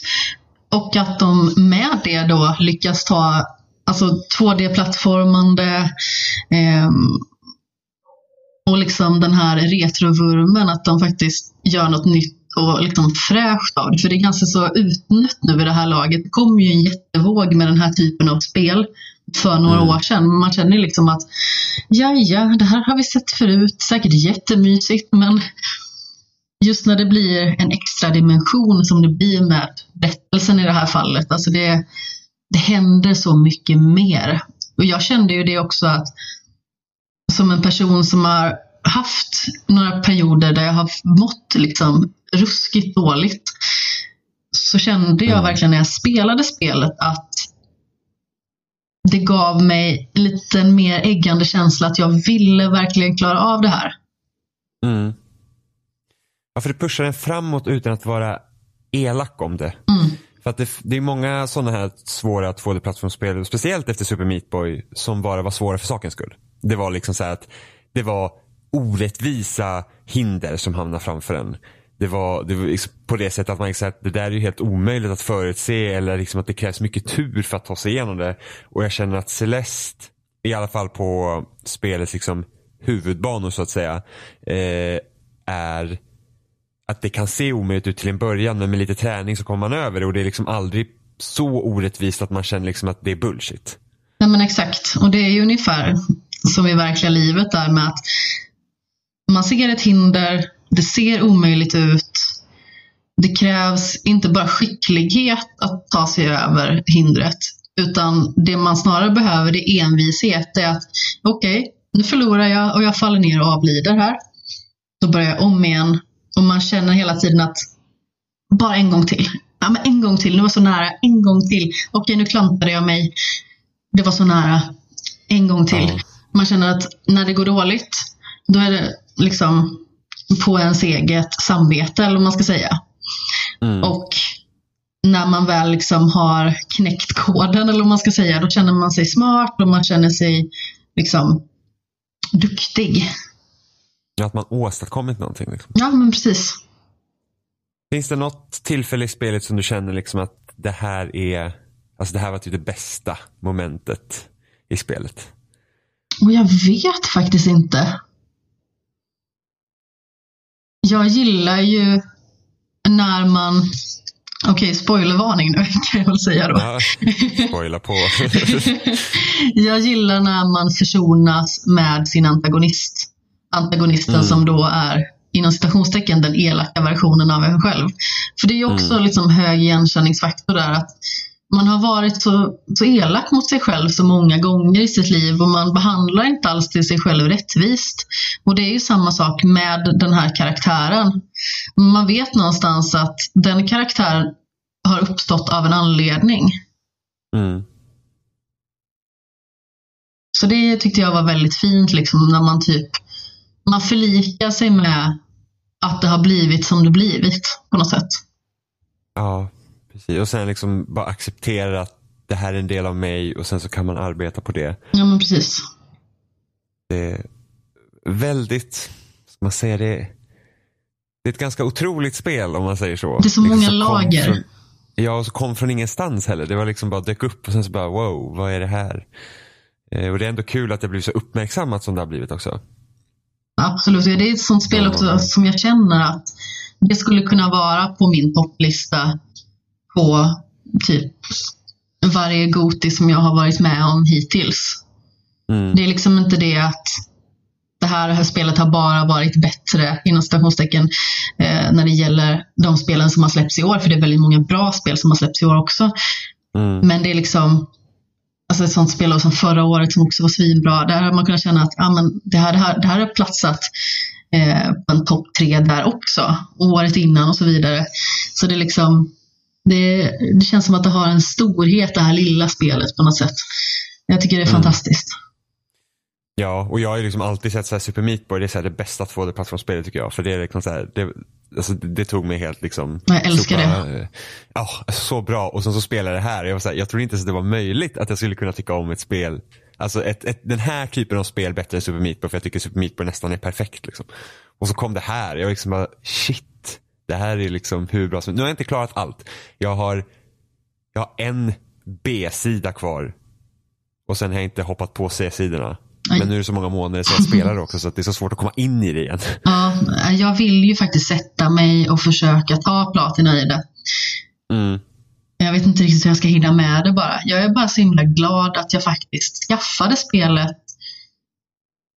när jag gjorde det och att jag liksom var med när det begav sig och att jag fick uppleva det alltså ganska så liksom ska man säga, obefläckad på något sätt. Jag liksom fick gå in helt utan folks åsikter och bara så bränna igenom det. För det var verkligen det jag gjorde. Liksom. Jag ville nästan inte släppa det här spelet. Mm. Nej, det, är, det är fantastiskt bra. Och några av de bästa låtarna finns på B-sidorna. Så att du har något att vänta dig där ifall du bestämmer dig för att klara dem också. Ja, men precis. Det är bra. Men eh, tack så mycket Amanda för att du ville vara med Mycket för att jag fick vara och med. prata om årets spel igen. Och du, bra val. Det, det, det är bra när folk väljer rätt spel. Så man känner så ja, det, det, det är mycket bra. Härliga tider. Ja, bra. Men tack så mycket. Tack själv. Du har, du har ett bestämt spel, hoppas jag. Eh, nej, absolut inte. Jag jo, jag, jag bestämde mig idag. Jag antar att det inte är Hatterfull Boyfriend. Nej, inte i år heller faktiskt. Inte i år Men det heller, går inte att ta ett spel som har släppts för flera år sedan. Jag förstår det. Mm, nej, men jag hade ju kunnat göra ett umtag för typ ja, ja, Game ja, of snällt. Forever. Vilket Ja, ja, är Hatterfull Boyfriend. släpptes inte det typ 2014 eller var det? Jättelänge. Det till och med tidigare tror jag. Men jag tror jag Ja, skojar med, 13. med dig om det här sedan 2014. Ja, det gjorde jädrigt. Ja, långgående Men skämt. jag vet ju hur passionerad du är över att dejta duvor. Jo, visst, absolut. Det... Vi har ju alla hört om hönorna. Ja, jo, true. Så jag, så jag förstår ju faktiskt är om... inte duvor. Så det... Nej, jag vet. Så att, Nej, eh, där, jag antar att det är därför inte Hatterfull Boyfriend är ditt årets spel. True. För hönor är ju inte duvor. Så Nej, sant, sant. Nej, men, Men- eh, jag kan ju dra lite andra spel också om det är okej. För jag har ju lite typ en Du, du får dra hur mycket du vill. Jag tänkte till och med vara så fräck nu så säga att vi har börjat för att det här var en så bra intro. Jaha, oj. oj, oj, oj. Här går du undan. Men visst, ja, men då kör vi på det. Ja, Eh, då börjar vi direkt. Det tycker jag att vi gör. Eh, Det Så- här året har inte varit så jäkla kul ändå tycker jag. Eller det har väl varit helt okej. Det har inte varit världens bästa spelår. Tack, för att jag blir nästan provocerad när folk säger att det här året har varit bättre än förra året. Men va, vem säger det? Vilket, många, det är många som bara 2018 det är helt sjukt. Det är såhär bara, jo det har kommit mycket spel men några Ja. få jättebra spel och sen resten är liksom så här, ah, det går att spela. Men förra Ja. året var det typ så här, wow, tycker jag då. Ja, gud, jag kommer inte ens ihåg vad det var förra året knappt. Men, eh, Persona 5, ja just det. Ja, Horizon, vilket många förutom jag inte tyckte om. just det. Eh, Zelda, Mario, Ja, åh gud ja. Splatoon Jo, 2. var Så det liksom, ja. Ja, det var lite svårt att få ihop en topp 5 ens. Men jag ville bara nämna några först innan. Ja. Det är typ Assassin's Creed Odyssey tyckte jag var riktigt bra i alla fall. Mm, Eh, hur, eh, hur väl, eh, hur väl, vad säger man? Jag vet inte. Hur, hur mycket har du spelat Assassin's Creed tidigare? eh, jag liksom, har spelat är alla förutom ettan tror jag. Eh, Ja. Det sämsta Det av dem. hoppar jag över. Ja, jag vet. Så jag kom in i tvåan så jag fick ju uppleva ett bra spel i alla fall, som tur var. Du har Eh, varit precis som jag också, så varje år så har man spelat Assassin's Creed bara för att. Kan ha missat något mer i och för sig, typ Revelations eller vad heter det? Uh, ja, skitsamma. Något, något, ja, typ i alla fall. Jag har spelat nästan, nästan alla i alla fall. Men Mm. eh, det här var nog kanske ett av de bättre, kanske till och med det bäästa. Oj, jag håller med att det är ett av de bättre. Ja, Inte det Nej, jag bästa. det lite mer än Origins. Jag tyckte om Origins väldigt mycket också. Men eh, Mm. ja, lite bättre är det nog ändå. Det tycker jag också. Och sen Red Dead Redemption 2 kommer nog på Oj, fjärde oj. plats till och med. Mm.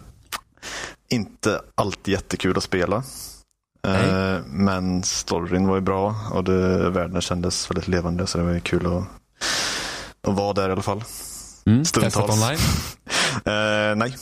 Eller Nej, jo, det vid- typ eh, Ja, fem minuter. Eller nej, inte Ja. fem minuter men 10-15, jag vet inte. Det typ Såg du också, såg du som- också priserna på att man kunde köpa och bara såhär, nope. Nej, det har jag faktiskt inte sett alls. Nej, jag kom inte ens dit. Okej, det var där jag Nej. kände såhär, jag bara, jag tänker inte lägga ner tid på det här spelet. Jag kände bara att det där, det där är, Ja, jag kände Det- direkt nej. att tempot var så slätt så bara nej, jag orkar inte ens Ja. fortsätta. Det kom, tog sån Agreed. tid att sätta igång, så nej. ja. Och den första hästen man fick var typ as långsam. Så man var såhär, Ja, den Alltså- orka.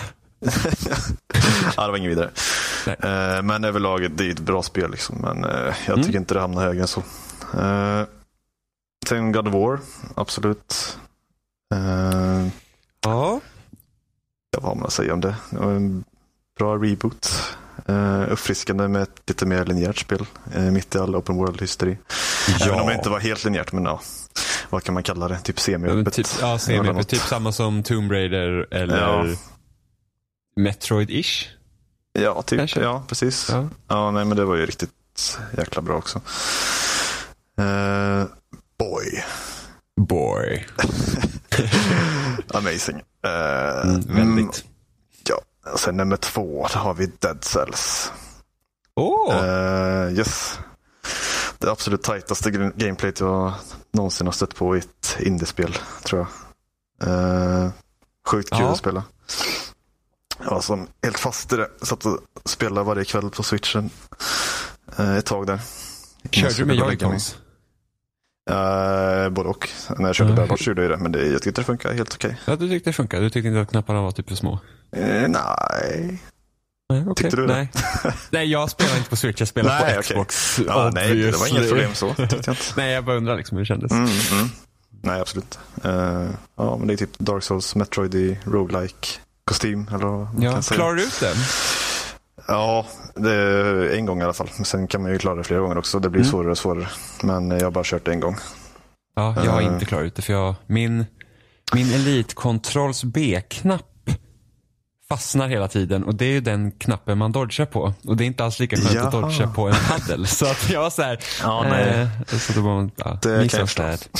Ja, Jaha, får du köpa ny då. Det har jag gjort också. Men jag har inte, men inte billigt direkt. nej, och jag har inte öppnat kontrollen än. Den är fortfarande i eh, paketet. Jaha, oj, ja, ja, okej. Den har typ legat där en månad men jag såhär, ja men jag kan spara den tills den här Spelar inte kontrollen du på går. Xbox Sen- mycket? Jo, jo, men det är bara det att jag kör ju mycket shooter så då behöver jag inte ha B-knappen. Ja, okej. Nej, Så att, men eh, på min Control så jag kan inte jag kan inte använda ett headset som använder hörlursingången för att då fungerar inte mikrofonen. Nähä, Så okej. att där har Microsoft sin 1500 kronors kontroll som går sönder på alla sätt och vis. så jag är lite bitter. Ja, just det. Mm. Ja. Jaha, eh, jag vet inte. Dead Cells, ja, det är också ja, riktigt jäkla bra. Ja, jag vill spela mer, men eh, jag har inte blivit av bara. Eh, det ska ju komma lite mer grejer tydligen. De, eh, Jaha. lite DLC och sånt antar jag. Och de patchar ju ganska ofta. Så, men jag har inte varit inne på ett tag nu. Så det ska bli kul att starta upp det igen sen när man har när Mm. eh, det, det bästa spelet i år, har, när man tröttnar lite på det, men jag vet inte fasen om man gör det. jag tror Nej, inte det. vilket det har jag redan spel kan det pratat om så, vara? i en tidigare podd. Mm. ja, Super Smash Bros Ultimate, of course. Ah, vilken skräll. Mm, jag vet inte så mycket mer att säga. Nu har jag ju pratat i en timme om det redan. Men det, nej, det växer på mig mer och mer faktiskt. Alltså hur känner du nu, så här, en vecka, eller ja, vad är vi nu, vecka två? Två veckor sedan det släpptes i Ja, princip. nej, men jag är fortfarande nykär. Jag tycker det är riktigt bra fortfarande. Jag Mm. spelar varje dag. Och man sitter bara och längtar hem när man sitter på jobbet. Jag Men vill är inte och det en härlig känsla? Jo, det att man det. liksom längtar hem till att få spela? Ja, verkligen. Det är inte ofta man Det- känner det med spel. Nej, jag har nog inte känt så på flera månader. Nej.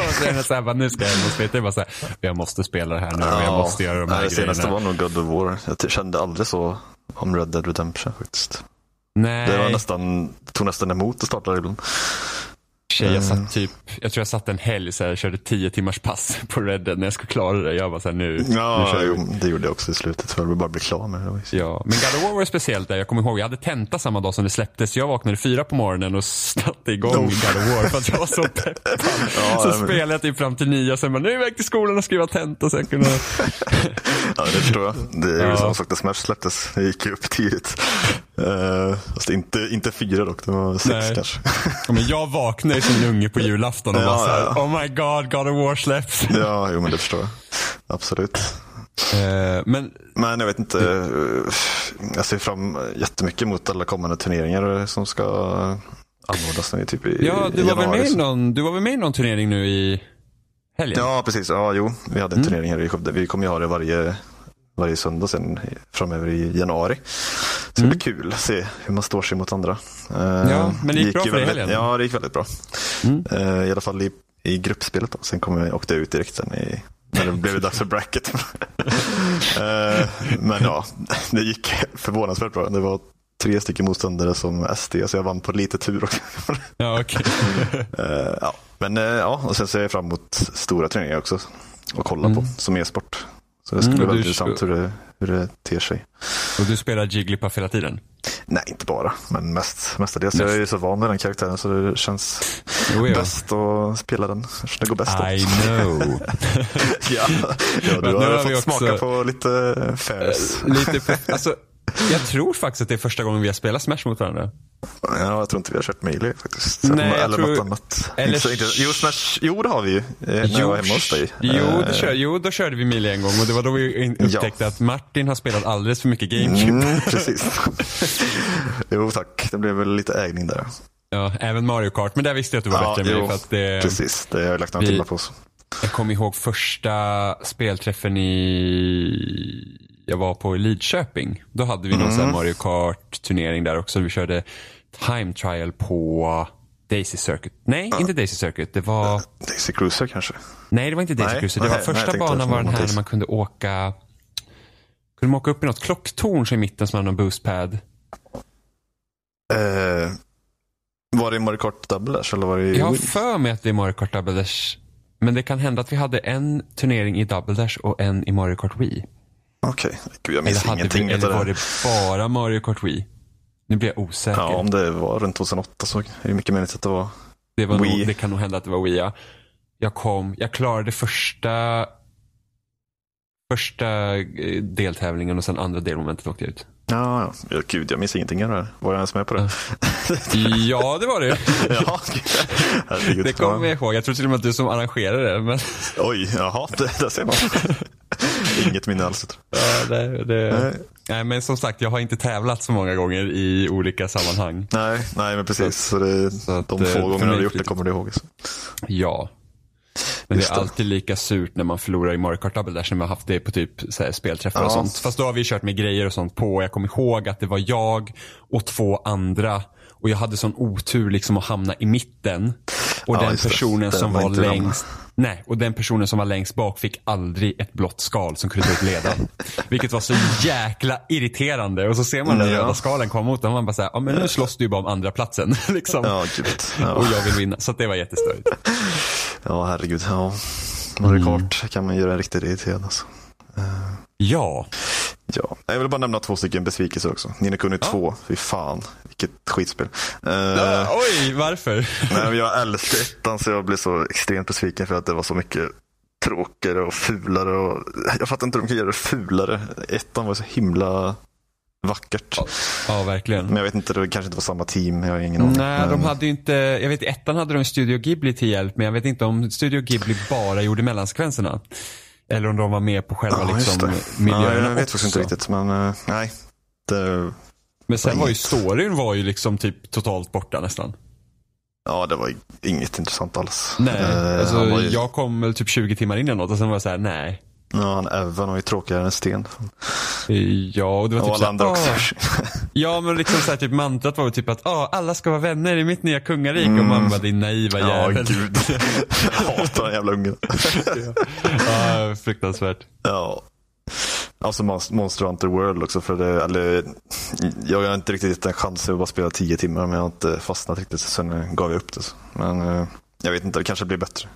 Alltså det är knepigt Monster Hunter World för att det är... Mm. ehm, alltså man, det, det är inte som alla andra spel och det kräver Mm. verkligen att man liksom bara sätter sig ner och så här, nu ska jag jävlar i mig gilla det här. Jo, exakt. Det var väl det jag inte gjorde riktigt.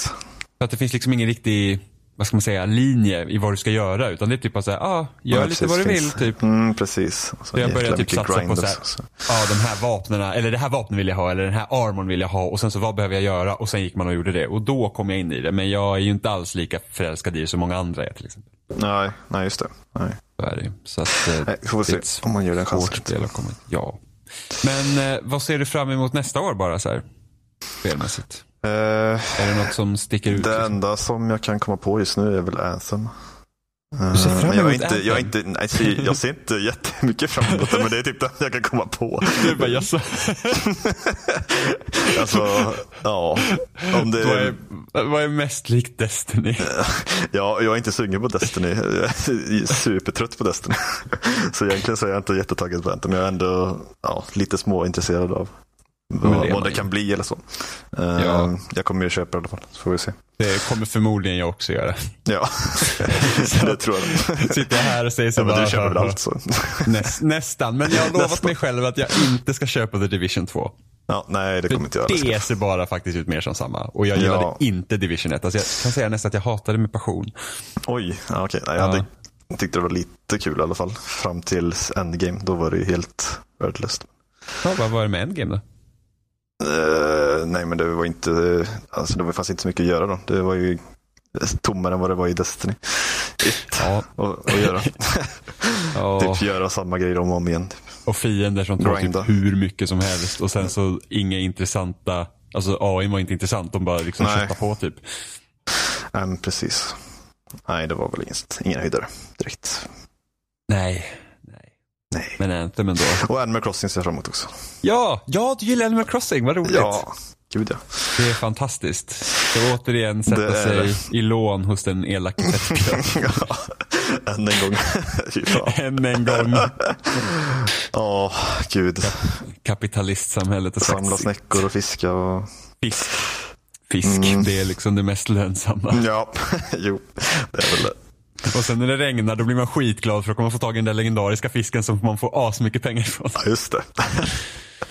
Sant, sant. Kommer ja, ihåg på GameCube. När man kunde manipulera, när, för då var det ju grid-based på GameCube. Så man bara sprang eh, fram och tillbaka mellan två rutor tills man såg den här stora skuggan. Så man kunde fånga den stora fisken. Jaha, ja, det minns inte jag. Men det, okej, Mm. så var det kanske. Så var det. Ja, ja, jo. Men eh, Smash alltså, eh, Martin, det var ju hemskt otippat. Ja, verkligen va. Jag hade aldrig kunnat gissat det Nej, i min vildaste fantasi. Nej, alltså helt, helt otroligt. Ja, det var... Ja, nej, så är det. Det fanns är inget annat alternativ. Nej. som ens var i närheten faktiskt. Nej, så länge man kan spela Jigglypuff med falukorvsfötterna Mm. så är det liksom... Ja, gud. Det finns inget roligare. Nej, verkligen inte. Men då får jag tacka för att du har varit med Ja, i tack. år igen. Och så får vi smasha vidare Mm, ska vi och göra. bli ägda. ja, det, det lär ni bli. Ja, fast lite bra går det ändå. Du Ja, vunnit det- några matcher. Jag tycker det går väldigt bra faktiskt för dig. Ja, det går jävligt bra för dig ja, du, har ju, du har ju vunnit i alla fall. Ja, det har jag. När du Så, tog ja. eh, självmord tre Ja, gånger rad. precis. Jag provade här- karaktär. Jag visste hur det fungerar. Wow, jag vann. Jag tror till och med Mm. att du gjorde mer skada än mig på den matchen också. Jaha, ja, det gjorde stämmer nog säkert. Ja, gud. Ja, det var, Ja. det var asroligt i alla fall. Ja, det var det. Ja, så tack så mycket. Ja, tack så mycket. Hej då. Hej.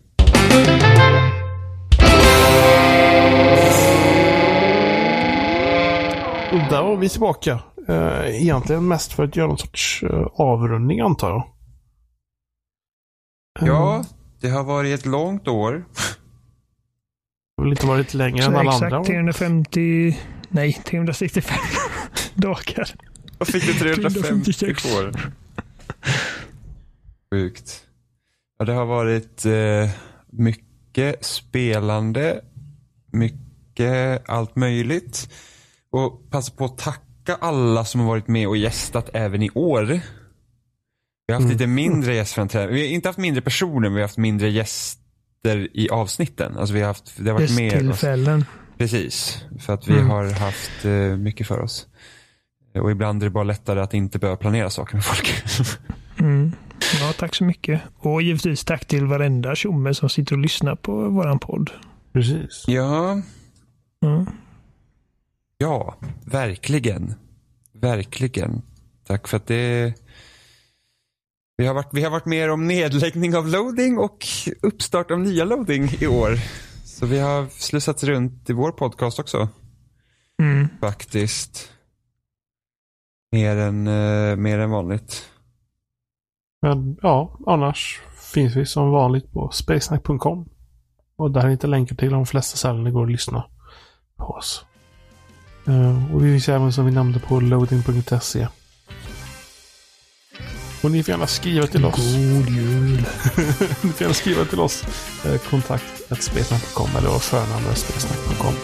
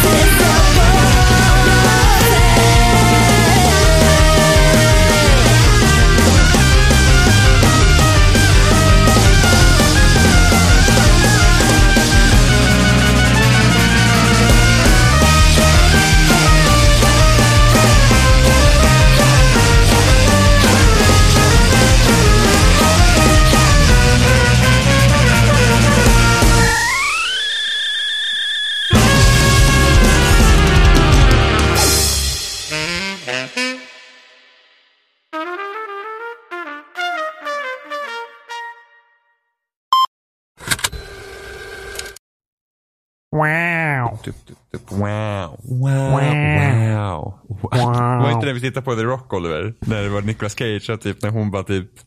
Var det typ att hans tjej sa att hon var gravid eller någonting han bara wow. Var inte det? Wow. Wow. Och så här helt random. Man bara, what? Så jävla konstigt. Vad fan. Jag fick, från, jag fick upp typ om du hade sagt ja men här kommer allt in. Hallå hur är läget? Jag bara jo det är bra. Hur luktar det hos dig?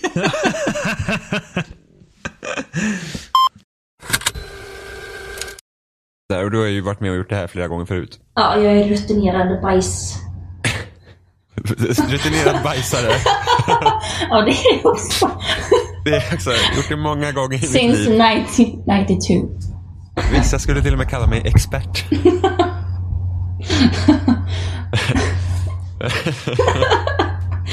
Bajsexpert. Alltid lika roligt att göra bajstest. Nej, jag, jag, förstår, jag förstår det. Jag, jag, jag kommer inte på vem, vems idé det ens var. Alltså det det, var är alltid lite- jätteroligt. Ja, ja, det är bra att man tycker det i alla fall. Det värsta vore ju om man kommer till någon så här som inte alls tycker det är kul och säger vad håller ni på med? Jag tycker det är jättekul men det är, så här, det, det är lite för kul. Jag kan inte hålla mig. Superall, superallvarligt bajstestet, nu kör vi.